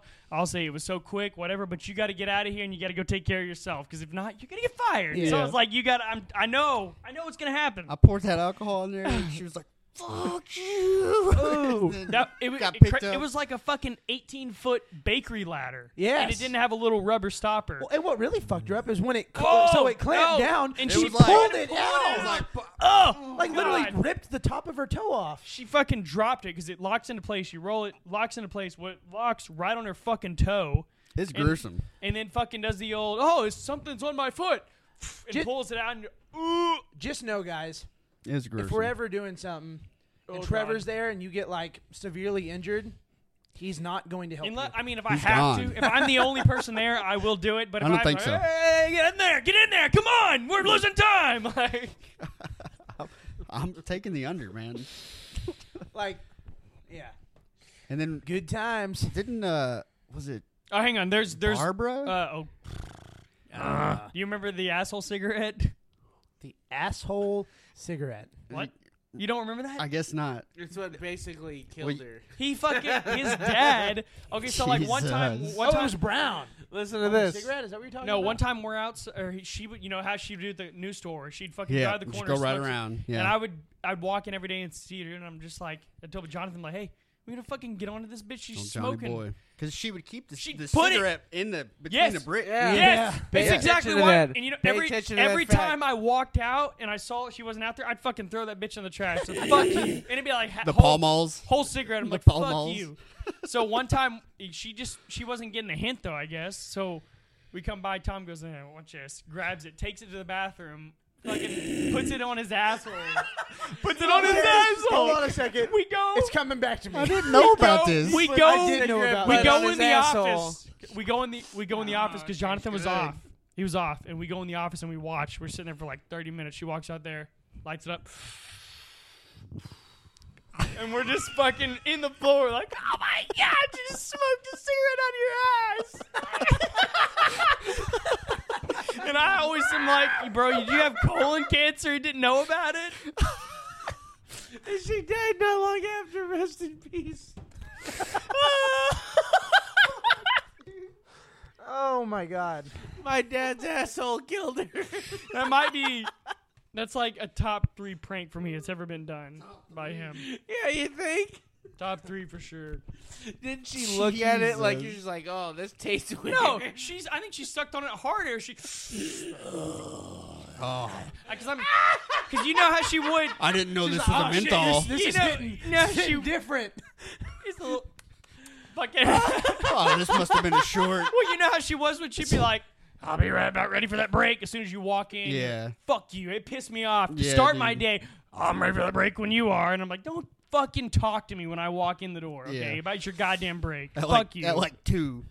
You're drinking Powerade. Fucking just. Like, stop drinking. come in and she like the person that was supposed to relieve her. She would like be like breathing heavy. I would. I s- purposely. I used to, she's checking. I used to go out through like the fucking- doing pull-ups. if she was work as a cashier, I'd go through the gas store. I'd go a long way around because I'm like, nah. I could- But sometimes she would be down there like, hey, Dave, how you Yeah. doing? Yeah, she ready would for come. that break when you are. She would come from the like, it's a uh, joke. The gas or this whatever it is, What- and she was would, a- she would stock like act like she was stocking like some of the bakery Yeah. stuff, like so just so she could have a, a visual on anybody who could possibly give her a break. yeah, and it would. It, It's like, dude, stop. and she'd be like, "Did fucking Tony?" Oh, ready for that break? When he'd have to, he would have to give her a break for some fucking reason. I don't know why. And I just remember there was times where he would do it, so he wouldn't have to stock. Probably. It's like, yeah, yeah, Barbara, I'll be there in a minute, okay? Well, she was. Fuck you, if you fucking bitch, you they ready for a fucking break. How long did she work there? Because I mean, she was at the. Forty-seven years, I think. Yeah, she, she she probably was had a there couple for- couple mil in the I bet she was retirement. there for like four years because I Yeah. mean she was in old store for probably two Four? years and Couple. then two I years. was in thinking She the- was there from uh, before I ever started working there until Uh, years after I started. That was a stopped. terrible hire. Tony had some god awful hires. Yeah, you think? Like like who? fucking Literally, va- you had Mr. to like Van it's, Man. It's, it's literally Hey, like the hold on. requirements were half retarded, or you can't be Van. on. He hired your ass too. Didn't I was he? literally about to say that. Tony hired Okay. me. Well, That's like I said, half. He hired retarded. me too. But- I think. But the thing I think is, he hired me too. No, but I'm is- saying he had some bad ones. yeah, I didn't. I didn't have That's a fair. hiring process. Though. I was about to say, like, I understand Brittany? why he probably Oh, had bad hires because literally all that happened when I started at Harps. My dad worked at Harps, and my dad just went in, found Tony. Hey, son needs a job. He's like, all right, send him here tomorrow. Fill out the paperwork. No, no interview. It's terrible. No, Australian nothing. Accent. Ah, well, fuck you, man. I can't do Hey, accents. worst I've ever heard. You gotta clean the ditch and all Well, you do better right now. I cannot. All right, well then fuck off. Just can't. No, I, I, I remember I had friends that would like apply, and I was like, these guys are like bums. 4.5 GPA students. like they're letting these fucking guys get hired. Dude, there over was them. some bad ones. And you know what Yeah, I and then- realized was they wanted to hire guys that weren't going to ask questions and think Just for some themselves. Just some Crazy fucking hires. I mean, fucking we had the lesbian. Brandon. We had the yeah, oh Dude, Brandon guy who? was like God. costing the company. and we had like the lesbian love oh, triangle. Oh yeah, We had the like four uh, babies at a time. Rachel, the Hep C oh, girl. Oh, what yeah. Brandon are you talking girl. about? Huh? What Brandon are Oh, you the talking about? launch a fucking knife in his gooch. Oh my god, Yeah. dude! That, What to, about to the- this the day, glass-eyed weirdest chick? conversation I've ever had. with uh Oh yeah. with uh yeah, fucking the frizz. That was Yeah. that was Antonio. That was just the frizz going to town on a fucking eyeless girl. Skull fucking that bitch. Oh my god. I know. Aye, It's true. Listen, she had a fake eye, perfect for putting your. if you cock undermine in. me, don't undermine me. perfect for putting your cock in. Listen, if someone's got a fake eye, Y'all you can put your undermine, dick undermine, in No, there. so- Why not? undermine. But okay, Undermine. this chick really was very weird about just popping her fake eye out and showing everything. She everyone. was Yeah. a fucking Empty Amazon. eye hole. Literally, he Yeah, would she's call her like- the Amazon. she's She like was 6'5". fucking built like a linebacker. Yeah, Like, six yeah. foot five, love getting dick in her eye. And you know, let me tell you right now, I think I would have done it too if I. Ah. I was He was quite literally skull fucking. He'd be like, ah, hey, It's no, you ever skull was. fuck before? Hey, I have. Hey, you don't know nothing about They ain't having Danzig. fun Let me tell you you about ain't doing. Danzig. Zig. Also, also for some reason, weirdly, filter. He fucking loved filter. Hey, you want to go hard? Get filter. Yeah. hey, but sugar ain't hard. Danzig filter out is all hard. that bad music. Here's I'm- the thing, I made I this like mixtape. Danzig. I made this I mix like CD in 20 I do too. fucking I like the 19. Misfits, Yeah. and I love his solo stuff. I like But Mother. Dennis Frisbee liking him. That Frisbee. album is that was awesome. it. Frisbee. But Frisbee liking him makes you go like, I uh, was you know just what? thinking maybe- here like some you know, stupid fuck toy was you, his last Frisbee. name. I know Fuck y'all you. ain't even done nothing hard. Trevor, Y'all look- been in Yeah, prison? yeah, yeah, You ever been to prison? Trevor, If you, tell you the ain't doing nothing story- fun if you ain't been to prison. Trevor, tell the story. Oh, what of about you. the what about the hey if they come here to take the cash from the drawer and he's got the he's got the Louisville Slugger behind the office door. Yeah, yeah. you just you just get him one of, one of them. I was like, nah. Yeah, they get they're getting the money, See man. ya. Like I don't know what to tell you. If I'm they're taking sorry. groceries, yeah, I'll chase Trevor, them out. If they're tell taking this- money, nah. Trevor, tell the story of you giving away that. uh The book. spool. Hey, no, Yeah, the it's Full spool. wire. Oh Tell that god. one. I don't even. I might have told it on here before, but hey, you know, we got some new listeners now, so. this fucking cocksucker, like I said, he would fucking call me. It didn't matter when, and if you didn't pick up, you were not going to hear the "Hi, no, I could have been in a ditch. I don't care if it's eight thirty night on a Saturday night. Hi, you're getting tipsy. I don't care. You got to answer the phone." I mean, this guy, like, he expected, like, I had to answer the phone, or, and, like, most people are like, well, I to just not answer, because I was like, because then the next day when I'm working, I'd have to hear it for the whole fucking day. Hey, don't account, don't call, don't tell Trevor nothing, he won't answer. Yeah, no, he ain't saying nothing. Like, he would just fucking go on and on. So, fucking new store gets built. It's like fucking six months. Like, construction's been done everything's been done. There's been a fucking spool, a fucking wire where they wired the fucking uh, electrical cords, like the big ass fucking wire. So it's big ass wooden spool. It's been there for like six months. And this fucking vendor comes up and he's like, "Hey, that spool of wire of their or that old spool wire. What are you gonna do with that?" And I was like, "I don't fucking know." He's like, "Can I have it?" And I was like, "I mean, it's been there for like six months, so I don't even think anybody's gonna notice if you take it. So fucking take it." He's like, "All right." Takes it.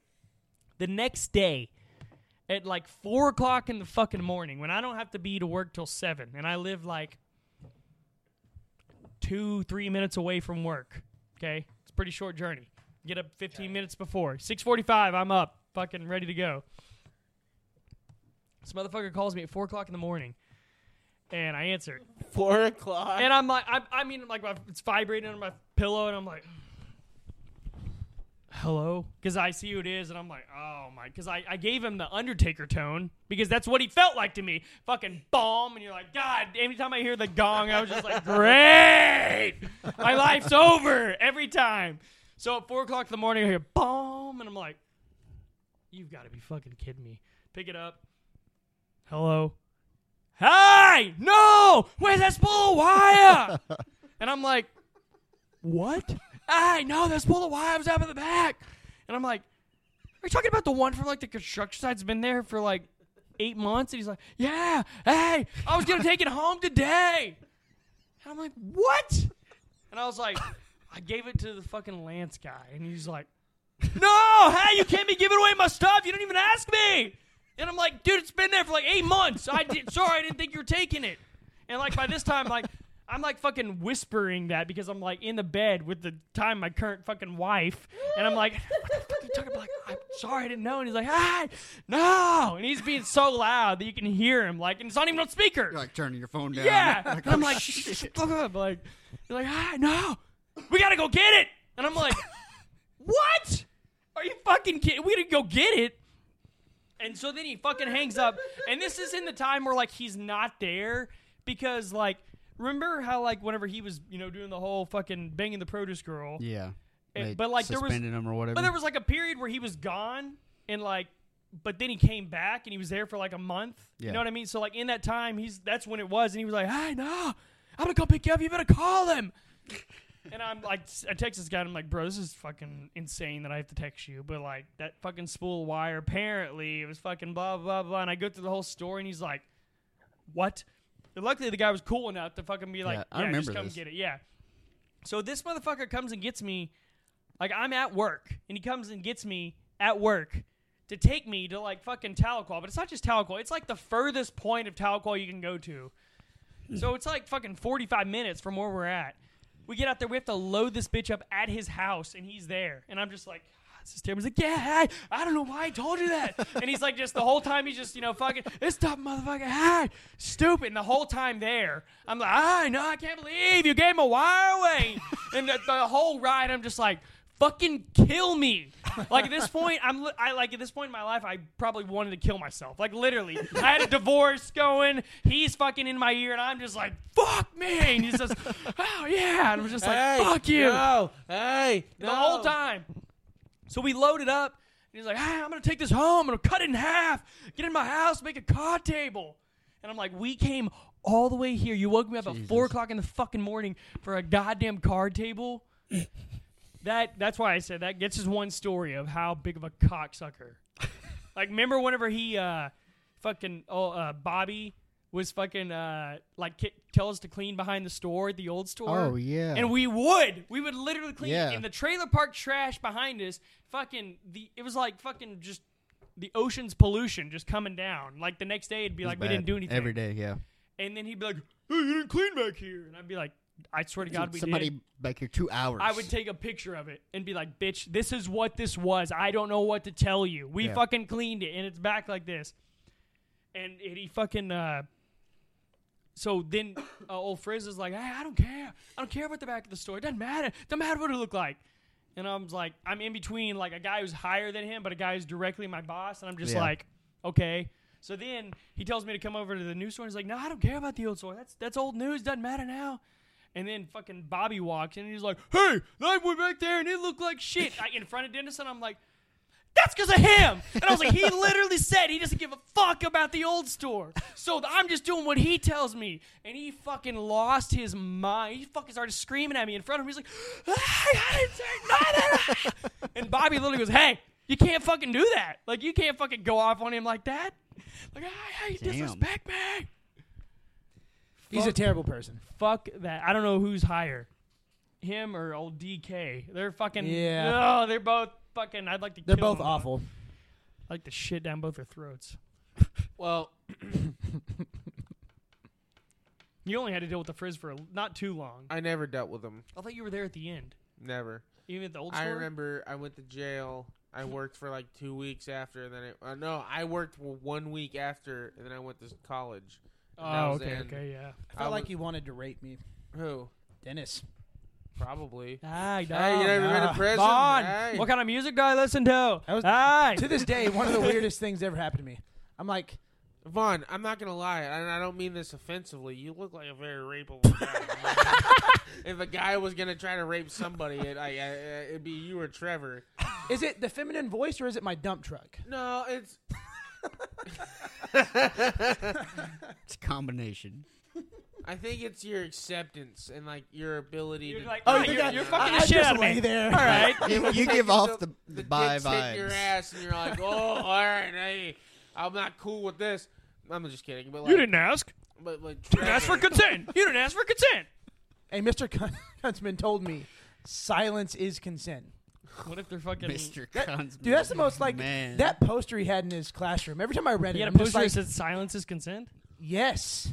Yeah, he was all about rape and So stuff. what happens if you fucking like they can't talk? It's consent. I don't So know. mute I never persons asked are him all about it. consentable. They got to sign. You got to sign it. well, look, uh, you know, this has Means nothing get to out of do me. with Means that, get out of me. but I've been wanting to ask this since we've had them on because I'm interested and I've known you guys for a while, but I would just like to hear from your own words. And I'll start with Vaughn. I want to hear your five most like not necessarily like you can make your five favorite bands or i artists ever. Five most influential influential artists to you personally as a musician. I and like if you're know. bisexual, also. yeah, if you want to Sure, whatever. dick, that's fine. Um, like I'm just saying, who makes you want to play music the way you want to play? I just want to know your five, like, you know, your top five. all right, so five is a little harder. Um, one through four is pretty easy. You don't have to put them in any order. Yeah, no, just no, I wanna know, I hear gotcha. Five of your biggest influences. Um, so Coheed and Cambria. I mean, it's no secret here. We've talked about it a couple times on this podcast already. Uh, they're my favorite band. Drake introduced me to them, and then I just fell in love with it. I went down. They're one of the bands I've I listened to their entire catalog. He so didn't like lot- him at first. It took a while. Yeah, it took a minute. And then he Honestly, ended up getting a tattoo. they're very. uh There's a lot of lore with them. I would say. well, I Obviously, mean, yeah. everything's based on a comic book series. There's not a lot. There's not. There's nothing like them. Nope. As far as what I've listened to, there's not a band I can be like, oh, if you like Cody Carey, there's not. There's nothing. There's not a lot like them. So Right. I understand that. Yeah, and so they're a huge. They're they're one of the biggest influences. But before Coheed and Cambria, it's funny because like they're not even sort of in in the same genre or whatever. But my favorite band before Co- Coheed was discovered was Avenged Sevenfold. to this yeah. day, they are still in my top, you know, five or whatever. Hell yeah. And I mean, I have the death bat tattoo across my fucking chest. Fuck yeah, dude. Uh, Avenged Sevenfold. Um, Tenacious D, funny enough, as far as music acts go, um, Do they do they help bring like a sense of humor into Yeah, what you for like sure. to do? I see the reason I love them is because like, and I, I'm not gonna lie to you and say that oh comedic music is my favorite. Them they were able to bring a comedic element into great music Exactly, because like yeah. a lot of their music is actually really good. it- it's it's awesome because like they they they don't take themselves seriously, and that's part of why it's so good. That's such a big part of music. I'm sorry to interrupt. Yeah, you, I got that's you. such a big part of it. So Tenacious D, Avenged, Coheed. Coheed, who are a couple more. Uh, when when we get a little further in uh, the modern stuff, Periphery, man. Uh, first time I found, I mean, another band Drake sent my way was Periphery, and I was like, God damn, I've never heard anything like this before. This is fucking crazy. They got the, you know, angelic cleans, the fucking, you know, demonic lows, and like the songs take you through this whole like this whole They're very technical. circle They're very technical. Yes. And uh that's four. So if I had to pick a five, Like even something you've been listening to forever that was just like, oh, um so I, you mentioned something earlier in the podcast about albums you can sit down and listen to from start to finish. mm-hmm. Uh, there's a band called the Dear Hunter that was discovered through Coheed and Cambria. Um, you, did, did you get to see them open for Coheed? Is that what it was? Yes. I don't know if that. I don't know if I sent that one your way though. I think you you still found that one out, like that Act Four album. Yeah, so that it's Act Four Rebirth something.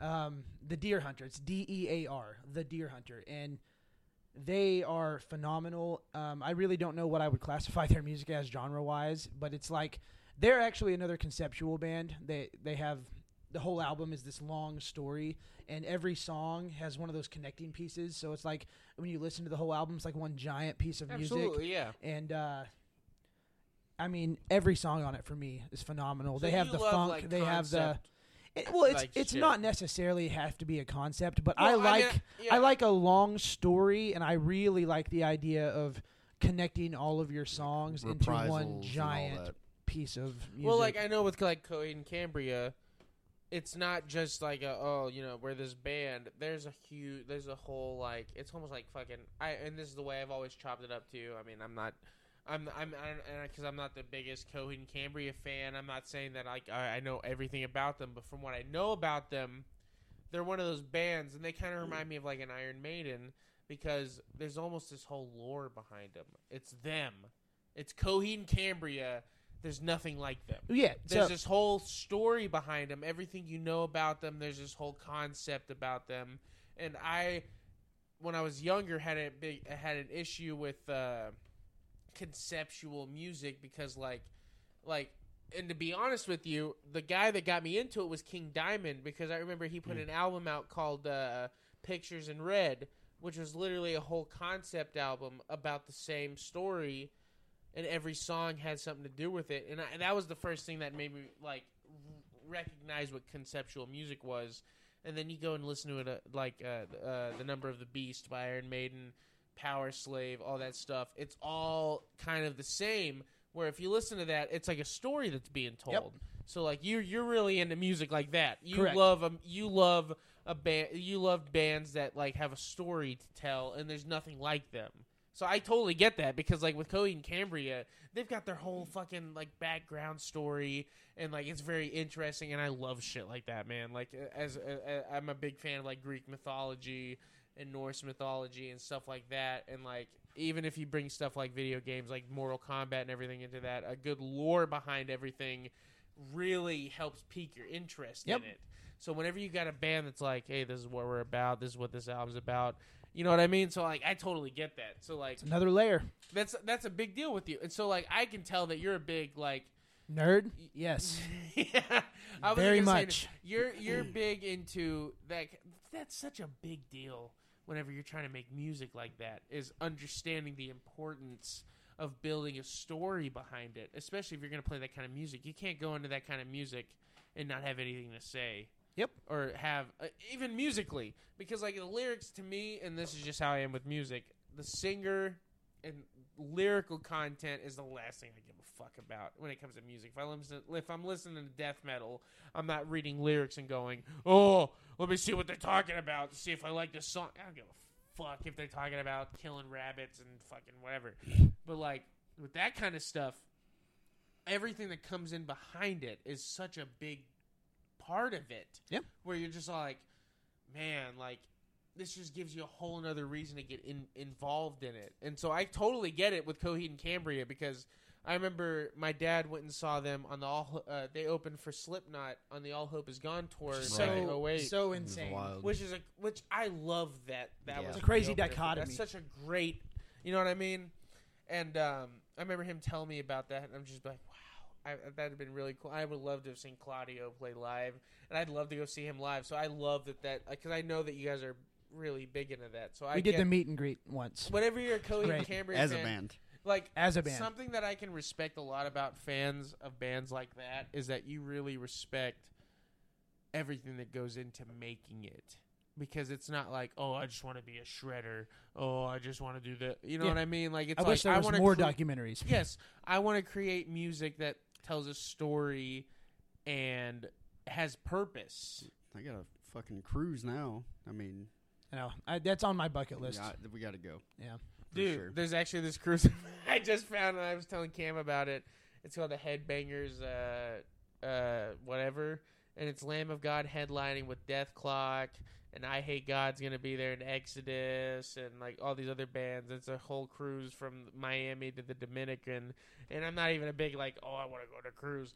If I was gonna go on a I think cruise, that's the same area the Coheed one does. oh yeah, Yeah. like, dude, a fucking cruise where you're on a boat in the Gulf of Mexico. You're gonna get to meet the bands. That's the thing. That's if why it's so listen. enticing. If you're out there and you're like, "Oh, I'm not gonna have weed," go talk. Go find one of the guys in the band. You're mm. stuck on the same boat. You'll find some. But Drake, Drake, uh, Vaughn, thank you for sharing. Yes, Well, sir. Drake, I would like to know five of your biggest influences in music as well, So, and why. Because I find about- this very fascinating. We've talked about Coheed enough. Um, they're number one. Period. They're your favorite band ever. Yeah. Are they your favorite band ever as well? I'd probably say so. Yeah. Okay. Okay. Um, number two would probably be Opeth. Um, I love everything that dude's ever done. Um, that was kind of the the band that got me into the heavier side of metal, of death metal. because I didn't really like. It took me a while to get used to screams and growls and all that. Listen to Blackwater Park. Didn't even care about the vocals. Is that why you just- like Bloodbath? I'm sorry to Yeah, interrupt. you, pretty but much. Bloodbath is a is like a super group between somebody from uh, Opeth and a couple of other. So I, in their drummer? Yeah. I love Bloodbath. So that's yeah. So that's kind of how all that. Opeth Um, is so good. If you're out there and you're listening, Opeth is such a great band to get into. If you're into like super to. technical and uh, just melodic metal, it's so good. But I'm sorry to Um, interrupt you. Dream Theater, um, obviously, just five of the best musicians on the planet. I think three of them teach at Berklee or Juilliard or some shit. A big John Petrucci fan? Big John Petrucci fan. Do you Uh, love the fact that Mike Portnoy just came back into the I the love the fact that Listen, Mike Portnoy is can I just say this Huge, now? If they come deal. around anywhere close to us, we're going. we're going. We're All going. of us, we're going. Every one of us, and like, look, and including I you, love, Cam. Yes, Cam will go. I go. I go. Oh, she All says, right. but like, and like, look, and I love that Mike Man, and because Mike Mangini's badass. So good, But and like, I feel bad for the guy, but he just put out a solo record that's also great. Um, he had a absolutely classy response to the whole thing. But Portnoy being back because he was a big writer for the band too, Absolutely. that a lot of people don't know about. So And you know what? waiting He's, for that next album. whenever he left, he was all like, because you know he left, he was like, ah, it's just kind of getting stale. Yeah, Maybe a hiatus will make the music better. And he comes back after what? Uh, he's been gone Twelve? since 09, 10. Yeah. Something like that. to stuff he's done, like the Winery Dogs. and- Oh, I love the winery dogs, Flying dude. Colours. Oh my fucking god! I Yes, mean, he subbed in for Avenged Sevenfold. for anything. Nightmare Oh, album. the yes, the the welcome, uh, Hail to the King record. That album no, that not, that wasn't Portnoy. It was Nightmare. It was Nightmare. was it Nightmare. It I was. thought Nightmare was the Revs last, al- la- fucking last album. no, he died No. during Nightmare, and Mike Portnoy stepped in. But Mike Portnoy didn't do Hail to the King. no, they're, they're, the drummer for Hail to the King was like No. Elijah something. Oh, okay. I that thought was the that I was the Metallica drummer. he was like Lars oh. Welcome to the 2.0. Then so huge Dream Theater guy. They can do no wrong. Um, think they're the best out there at what they Well, do. Well, we're all going to see them if they come around. We're For sure, going. sure. That's that's one of my bucket list things I was asking you about. Got to see Dream Theater. Um, That's three. yeah. Then it's kind of like, you know, I love Periphery and Meshuggah. We'll put them tied at four. Meshuggah is one about of the best bands I've ever seen live. Um, Syncopation. Incredible. haven't seen Meshuggah. Another one. I thought you did. I I thought you saw Megadeth open or them open up for Megadeth back in OKC, didn't you? No, that was that was the Slayer show. Oh, I thought I thought I thought you told me you saw Meshuggah in OKC with Megadeth. I've not seen Meshuggah. It That'd been awesome. burns my soul. I went. Cam actually got me tickets for my birthday, and we went to Texas at this place called the Bomb Factory, which is where I went and saw Mayhem and Cannibal Corpse. Which I'll let y'all. I'll keep y'all on the loop because I, I'm constantly looking for metal shows to go to and everything. You just got to text me on those because I, I just don't pay attention. No, to that absolutely. And dude, you know how the shows, dude. I went and saw Cannibal Corpse. The tickets for forty bucks. Like, I- I- Go that's awesome. I just with missed. guts opening and I just missed Periphery's tour, and they were in OKC. I like God, that hurts, man. I love that band. Obviously, they're number four. I think So you're a big periphery huge fan. Periphery fan. They so haven't, I haven't done listened to them bad. a lot. So like, what what what, how, what would you compare them to?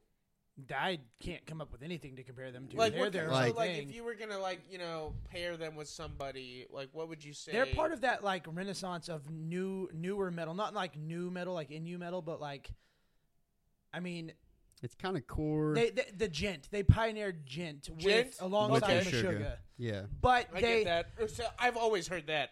I've always heard that they they, were kind of- modernized though because they took djent and then they added yeah. so much more Because to Meshuggah it. did it in like 90s, nineties, yeah. with like nothing and everything. and everything. it was everything was scream. But well, Periphery was like we're gonna take this and make it. We're gonna make it very, very technically proficient because all those guys are God, god tier musicians. 90s. The '90s had such a, Yeah, a Speaking fucking periphery, dirty and dark vibe. we were talking about guitar players. They have a Mhm. very unique sound. Mhm.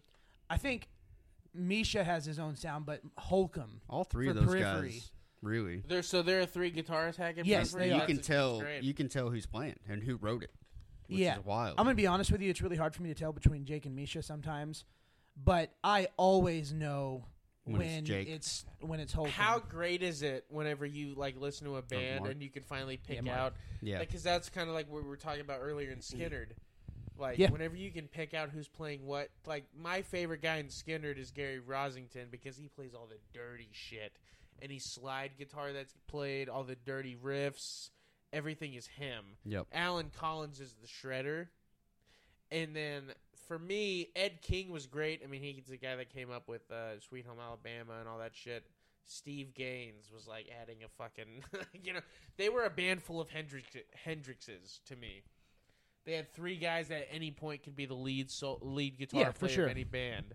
But that's like, the when you've got a allure, though, when you got so- that. yeah. Ex- so like if peripheries like that I, i'm gonna because like i've listened to them but i haven't i haven't really dove into them very deeply About as They're so good. good production level as you can ask for. Um, about as heavy as it really gets. Oh my god. i yeah. almost mean, went and saw him live just to see him because i remember Listen- you talking about him i remember you Unbelievable vocalist too. I mean, so would you say Blood that Eagle. kind of would you kind of say that they're kind of similar vein as tool kind of No, No. no they're um, no, they're I literally can't come up with a band that Meshuggah sounds mixed like with them. Dream Theater is like the closest, and that's not even really close. are they so are they kind of like more prog Yes. yeah, Yeah. they're very prog, okay con- conceptual stuff, um, Like- double albums. I think They did the Alpha and Omega the last albums. the were album before the last one, they opened it up with like a 17 minute song, it's fucking badass just see you don't see that very much anymore heavy, uh, really inspired by Cynic and Animals as Leaders. cynic's fucking awesome yeah, dude. Cynic is my five, but they uh, a lot of jazz, a lot of metal, all that kind of shit. I could have told you what Drake's top five was. Yeah. I'm telling you. I So, if okay. you For sure. So we're we're He's telling you. He could have told you. periphery, uh, Coheed, Co- Opeth, Opeth, Dream Theater, Dream Periphery, Theater. Meshuggah, Cynic. Meshuggah, Cynic. Yeah. So It's like eight. It's sick. Six. whenever I went and saw Meshuggah, we went to Plus the one. Bomb Factory. It was uh, this band called Torch, or Torch. Or Yeah, whatever. Torch. Yeah, I saw them open Dude. up for uh, Coheed once actually. Are they not like crazy Awesome. heavy? Yeah. Like the way that they the breaks in between Yeah. the riffs are so heavy. It's like a machine starting up and cranking down. It's it it was Were they dressed up in costumes and Yeah. shit? Yeah. No, they No, weren't. not whenever that I saw them, Okay. no. But like they, I remember seeing them because I remember listening to their studio stuff, and I was like, I don't know. Because sometimes whenever you're like, whenever you're going to see a band, because every time I go to see a lineup, I'm like, all right, I'm gonna listen to these guys if I haven't heard of them before, and kind of get a vibe for them. With metal bands, dog, you're wasting your time. See them live, and then you can get a good opinion Right. on them. Because like with Torch or however you say it, um, they like their live performance didn't do justice to their studio albums. Like seeing them live was completely different. They won me over just seeing them live because of how heavy and how They surprised me too. like I, dude, I didn't really know who they were. like to me with rock and roll, the like what what rock and what good rock and roll is to me is the pause between riffs. If that makes any sense, Keith Richards was a god at it. Just his but fucking gotta have that noise gate dialed in. Yes. Angus Young the and fuck's a Malcolm. noise gate? Is Billy Gibbons with Z, with ZZ Top. That little fucking pause in between Hmm. riffs. If that's what rock and roll is to me. The and. Yes, thank yes. ACDC is obviously the best example for that, in Yeah. my opinion. Like, if you're just gonna play a certain kind of style and never change anything, and I hate that whole oh they play the same thing. Oh, you like ACDC? Yeah. Okay, why do you like them? Because they play a certain fucking way. I don't want a band to be like, oh, we're fucking death metal one minute, then we're hip hop though next. I don't like that. I like a band that. I like what that. you wouldn't like you wouldn't like Periphery then. no, no. Yeah. like well, I wouldn't say they're hip hop. periphery, Sleep Token's I mean, more in that just vein. from listening to uh, Sleep Token, yeah, I know who they are. Do you like them? Yeah, Well, that's exa- they're They're okay. exactly what you just described, though. That you said you. but no, some bands. But that's their thing. Listen, that's their thing. Okay, I- is, is, I is gotcha. morphing. I don't want to hear ACDC do a prog metal album. I don't want to hear them do. That's fair. I want to hear ACDC be fucking ACDC. For 'Cause- those about to rock. Yes, I want to hear that. I want to hear ACDC do that. Three chord fucking songs over and over again. Nobody's better at it than them besides Yep. maybe the Rolling Stones. So, like, I want to hear that. There are some bands where I'm like, okay, obviously this band's experimental. So, like, I want to hear Yeah. them. But some bands, like Sabbath with Ozzy, I don't want to hear them. Do, like, they did just fine. They didn't need to fucking do anything else. Like, it's just, just some, how some bands are. But no, you listen to Periphery. You got to listen to No, Periphery. I, I I've listened to him a little bit, but I would like to get him No. to him more. I'd like to get him to him Blood more Eagle. because, like, you know, Blood who, Eagle's so good, dude. You know who you actually got me really into? Who? Was Devin Townsend. He's so good. You got me super into Devin, Devin Townsend, and I love the way he composes His music. his is all conceptual. Like his Ziltoid stuff is Yeah. conceptual for sure. like you got you specifically, like because like you know when we worked together, we would always talk about music and everything, and Trevor, did I get you into any music? he likes Koe Wetzel and Parker. He's a McCollum. country guy. Well, I was like, I I got mean, Country I rock. am mainly Got you. that. He's Couple going to see bands and- Tool. We're going to Well, see uh, I Tool do, I together. do. I do like. I mean, I'm a huge Motley Crue fan. I mean, obviously. Trevor Let's go on. is a huge like. He's a good he time listens Charlie. to everything. he's a good He's time he's one of Charlie. those guys, yeah. except for like the heavy heavy metal stuff. Like he's not super I into don't that know, stuff, I'm but just- I'm, I don't know. I, He likes a nice voice. He likes a clean I do. voice. I do. I, I- say that. I the dirtier the I'll give you a the clean dirty- voice.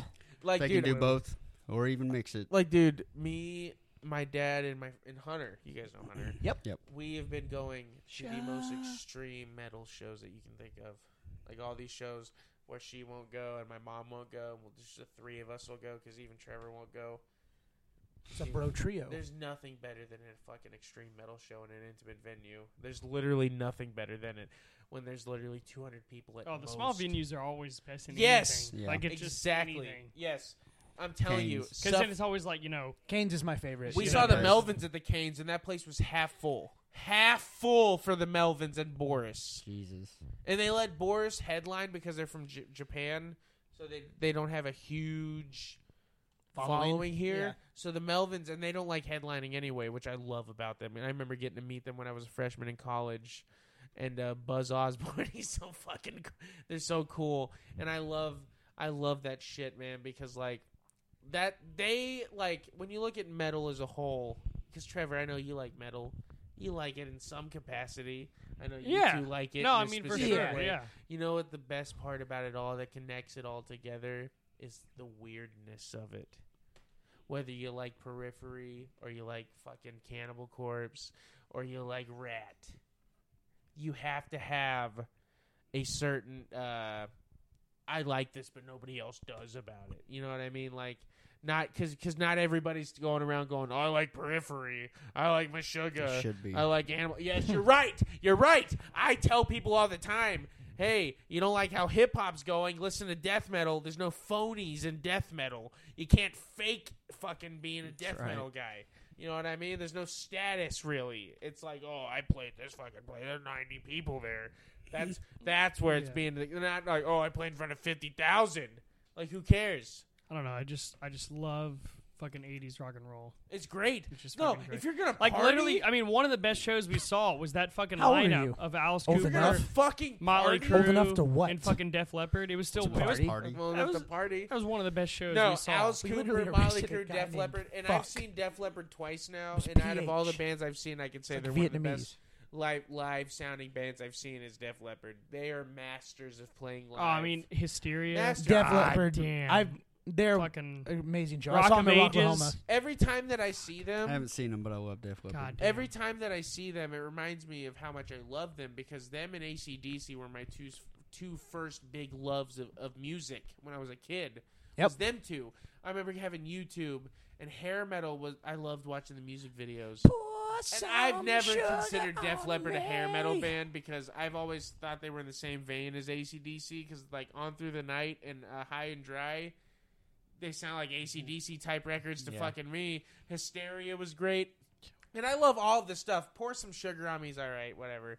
You know, Yeah, I've heard it. that- enough. that was it when I was just it like- gets man. drowned out because it's their most No, popular right. song, But so what that's I'm what happens like, to it but naturally. dude- Guns N' Roses. I mean, fucking. High and Dry, that album, like it's it's probably in my opinion their best album, and it is so fucking dirty. It's got that rock and roll. I love a good rock and roll record. Dude, that's Like, why. Fucking, that's what it all goes back to for me. Like Grand Funk Railroad's Yeah, uh, I, t- I record with uh, uh, uh, we're an American band. Yeah. Don't stop looking back. Bra- Black Licorice. I mean, that fucking shit. Like there's just a Ted good- Nugent just yes. When it God. like uh, So It fucking is what good. it is. It knows what it is, So and fucking it knows that good. you like it. dirty So rock fucking and good. roll. Like, dude, there's like how like what's better than just a good old rock and roll album, man. Like whenever you There's not many bands doing just that no nowadays. nowadays. No. Rival Greta Van Sons. Fleet. Rival Van Sons Fleet, is really good. Rival Gloria- Sons. The Glorious Sons are good. t- oh, sorry. The That's Glorious what- Sons Have a aren't really beer. that, in that same like that. They're not like like course. rock rock. They're more like alt rock. That's fair. I'm just saying, like, oh, I mean, I mean, if you, I don't know if you like Greta Van Fleet, I like them. I do. I love yeah. them. Uh, they're great. They're they're really good. Voice of an angel Yes, absolutely. mixed with Fergie. Like, I can't believe The it, male Mariah Carey, y'all. how- you know how great it would be to be in a band where everyone's biggest gripe with you was you sounded too Yeah. much like For Led real. Zeppelin. Okay. Oh, sorry, we sound like one of the best bands Yeah. ever. Yeah. Yeah, honestly. Yeah, that's what I always oh, see. And Oh, I'm like, oh, you guys big sound deal. like too much like Led Zeppelin. Oh, great. What a compliment to the singer. Yeah. it's not like they're like, oh, You you, suck. Sound, you You sound like suck. fucking Milli Vanilli. You sound exactly like Robert Plant. Fucking thank you.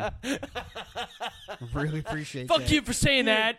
I'm You better than say him. that. Like- I used to get into arguments with my friends that literally like they're just he just sounds like Robert Plant. They're just ripping him like- off. He's the, one of the greatest singers ever. He's one of the best frontmans ever for rock and roll ever. I was listening to so much Zeppelin earlier, and dude, and I, I know, I know, it's been said a million times. It's be, you know why? Because it's true. It's true. Led Zeppelin, the top five ever, no matter what you For put them in, because of they're just as an organism, as a unit. As an orgasm. Nobody's ever fucking played mm-hmm. tighter besides, in my Mitochondria. opinion, Black Sabbath. In my opinion, I think Makes Geezer, John Bonham the mitochondria. Geezer and Bill Ward and Tony to me are the greatest rhythm section of all time. With Ozzy is my favorite frontman, but dude, Zeppelin is just like if you're talking rock and I mean, come on, man. Yep. Uh, but then again, though, I always forget the, the Rolling Stones did all of that. What we're talking about, bef- twenty years before anybody You're still doing it. still fucking doing. It. I It's listened to. Hackney Diamonds. Not a terrible album. It's actually pretty solid. They've been putting records out for the last sixty plus years, It's crazy. and it's still good. Like I don't think there's any argument who the best rock and roll band of all time is. It's them. It's gotta be, right? I mean, Yeah. like, as far as longevity, quality of music. Like I got super big into the Rolling Stones in the last two years because I'm a huge rock and roll fan. Like ACDC's always been one of my favorite bands. I love traditional rock and roll because I think it's such a big part of metal, which is one of my favorite genres. And I think a good rock and roll band is what helped lay the foundation for good metal. And dude, with the Rolling Stones, think of the shit they were doing in '67. That's what ACDC did, did ten years after. Aerosmith, like the way I look at it is, you have the Ro- you have the Rolling Stones, ACDC, Aerosmith, Guns N' Roses. Those- Aerosmith is underrated. Uh, The- super the Aerosmith- Totally underrated. agree. the Aerosmith But- Guitar Hero was also. But amazing. listen- That's what that's what told me Aerosmith was phenomenal. I played that game and I played Yeah. through like their fucking- discography But basically. would you Like, agree with me that like Aerosmith doesn't exist without the Rolling Stones? Yeah, for sure. And Guns and that the evolution I always look at it's Rolling Stones, Aerosmith, Guns and Roses, the three most important American rock. Not Guns. uh, Rolling Stones aren't American, but um, Aerosmith and Guns N' Roses are two of the most imp- important rock and roll bands in American history. And I don't, you know what? I'm, I'm going to tell you right now. Guns N' Roses could have never made a fucking album ever again after Appetite for Destruction is still one of the best rock and roll bands ever. it's literally one of the greatest albums off. ever fucking made. It's one of the best albums ever made. And I've always thought that. Like, you can go put it on from start to finish and name another rock and roll album besides Back in Black, Highway to Hell, Van Halen 1 that are better rock albums than Appetite for Destruction. That's a good point. Like Night Train, Out to Get Me, Welcome to the Jungle, Rocket Queen, Rocket Sweet Queen, Child dude. of My, My Michelle. Dude, that album is fucking gold. Like, it's one of the best albums I've ever heard in my life, and I love that shit, man. Because, like, whenever you start talking about rock and roll, rock and roll is one of the only parts of that kind of music that we love, we all love here, that actually hits the mainstream. That's why it's super fucking impressive whenever somebody that we love is actually like people actually love. Yeah, because it's not replayed so many times. That Yeah. You're like, God. But I mean, that's kind of what gave Guns N' Roses shit for a little bit, where they're like, oh, it's only you know these three songs. but that's I'm like, every "But band with more. success. That's like Nickelback and Creed. They like- it on for Yeah. years, and guess what? They're fucking Definitely popular as shit. Those Creed bands for sure. rock. They do, Yeah. and They I would go see rock. either of them. I've seen Nickelback. good. Creed's coming around next year. Yeah. We should go. Arkansas. Daughtry and Finger Eleven are opening. I- yeah. Heard Here's that not yesterday. Yeah, don't get me started. I've been on a huge Creed kick. What? Am- Dude, the first time I heard Bullet, that song goes hard, man. What? Tone and Valley. Hello. Um, all right, guys. I want you tell me. I hate to be this guy, but I think I'm gonna have to bail out. So you guys should keep going. Well, we're we're about to wrap up anyway, so just hold on, hold your britches there. I'm holding. Okay. Uh, everybody, I think that's gonna do it for us here at the War Room. Uh, I want Fuck to you, thank Vaughn. Drake Sorry, and. Vaughn. No, it's it's fine. I, I was just I you know we've been going for a while here, and I knew that he was gonna Three hours. anyway, but uh, but Vaughn, Drake, that thank you guys for joining. I just Uh, guessed because yes, sir. If there's anything that y'all would like Two to hours, promote maybe. before, I know we're gonna be at your Yeah. show next weekend. The Yeah, But if I there's anything so. y'all want to tell, hey, well, how about this? How about you do a little War Room collab? Let me come up and I'll sing a song with y'all. How about that? what do you guys want to sing? See, it's funny Do you some say Frank that. because- Sinatra. We got one. We got a friend coming in. Yeah, we actually are doing that with someone surprise. on the show. My buddy Ghost. What are you guys gonna sing with him? Uh, so I had a band before Chemistry Lion where I was just a guitar player, Uh-huh. Chrysalis, and he was the lead singer. We did like '80s covers, but we played them all out of drop C, so we tried to make them a little heavier. Yeah. And uh, um, the song we're playing is called "Burn" by New, New Order. I love New Order. I think it's New Order. Blue. Blue. You guys are playing a New Order cover. Yeah. So Fucking awesome. That's Yeah. gonna be sweet. It's That's a, you, I don't know if We're you gonna heard it, pull but it's them like out of the every night I the crowd." burn, every night I call her name. It was in the it, it was it was in the Crow, the movie The Crow. Have Yeah. you ever seen it? So So Brandon Lee. yeah, I'm actually starting the song with like a, a a very small clip of the solo from The Crow, that iconic scene in the middle of the movie where he's on the rooftop and he's fucking doing the solo. Uh, I'm That's fucking I'm, awesome. I'm starting it with that, but then like it's like towards the end of the set. He's actually gonna. It's the second to last song. We're gonna do that song, and he's gonna finish the set out with us. He's gonna do the backing vocals for me on our Deftones song. We're doing "Shove It." Oh And, uh, fuck yeah. He's doing the. Our own summer. yeah, I love that song. Yeah, It's gonna so- be sick. it's gonna be awesome, man. Hell yeah, man. Yep. We're pumped. But yeah, no, it'd be awesome to do that with you too, man. We, we Well, Probably dude, see you I at remember We're always down yeah. for I that. remember seeing you do Dead and Bloated. I love I love Stone Temple Pilots. I'd love Dude, to do that see, song. it's funny that that's the song you latched we, onto. We cut that one out. Yeah, I would love to do. I'd do a Stone Temple Pilots. So- how about this? You guys do any Alice in Chains shit? I'll do that with you. Hell yeah! How about that? You guys. I want to do Man show- in a Box. I'll fucking sing that for you. Yeah, one of I the would love best, to. one of the best songs I I've could ever play seen that, too. live Yeah. ever was "Man of the Box." It was fucking that was awesome. oh at the fucking dude, the no, belts, theater. the belts, oh, it man. was so fucking good. See, I, I, but I am So super fucking excited to see you guys play live. It is so much Yeah. fun getting to see your friends forward do to what they seeing y'all. love. Uh, I listen. If you guys ever need, you guys ever need a feature, hit me up. You know, I what got I'm you, saying? man. But no, for You will real be though, we're super excited to see you guys play at Badass Renee's. Badass Renee's in Tulsa. Badass Renee's in Tulsa next Saturday. Correct. 25th. Next Saturday, The 25th. twenty fifth of November. Make sure you go out and check out Chemistry Lion plus three other bands that will be playing. Those bands are Off Division. They're opening. We're Yeah. next. Then it's Project Yeah. Eclipse, who are heavy as fuck. I've heard and about then them. Tenavirum is the. Yeah. I, I hope I'm pronouncing that right. They're the the last band, and that's the only band I haven't heard anything from. Cover Okay. charge is ten dollars. Ten bucks. That's Ten nothing. fucking bucks. Yep. I'll, I'll spend more than that in beer in I five mean, minutes. Hell, So who gives a fuck? like you us, guys you're gonna go do out. a ten. You're gonna go get coffee. What the fuck better do you have to do than go out and spend ten bucks to go see four Support your bands? local You're seeing four musicians. bands, four. Two fifty a band. You're seeing twenty musicians play in one night. In the words of Donald Trump, a lot of losers not going out seeing live bands, but we're going. I'm just saying. Anyway, guys, make sure you go out and check out local musicians. We got Chemistry Lion, half of Chemistry Lion with us here tonight. Yeah. Shout outs to the other two members, Gabriel Reed and Rob Tackett, drummer and bass player. Awesome dudes. We wouldn't be doing it without them. Fuck yeah! Well, I would love us- to have them they keep both us on. together. Yep. I'd love to have you all on again because it's been a joy having you guys on. It's been super easy. Thank you. We could go fucking five hours if you guys want to at any time. Very, very easy. Drake, I know you live close by, so you're free Right to come down the over road. whenever you'd like, my friend. Yep. Uh, Thank you guys for so much for coming on. Make sure you guys come out to Badass Renee's next Saturday, November 25th, to check out Chemistry Lion, plus three other bands for a cover charge of ten dollars. What better do you have to fucking do? I ain't got nothing better to do. I'll be there whether I'm sober or not. You guys better be there as well. Thank you, Drake and Vaughn, Trevor, and me, Jared Cornelius, your host of the War Room. Thank you so much for listening, everybody. We will see you next week for the War Room NFL and college football week 12 and 13 picks.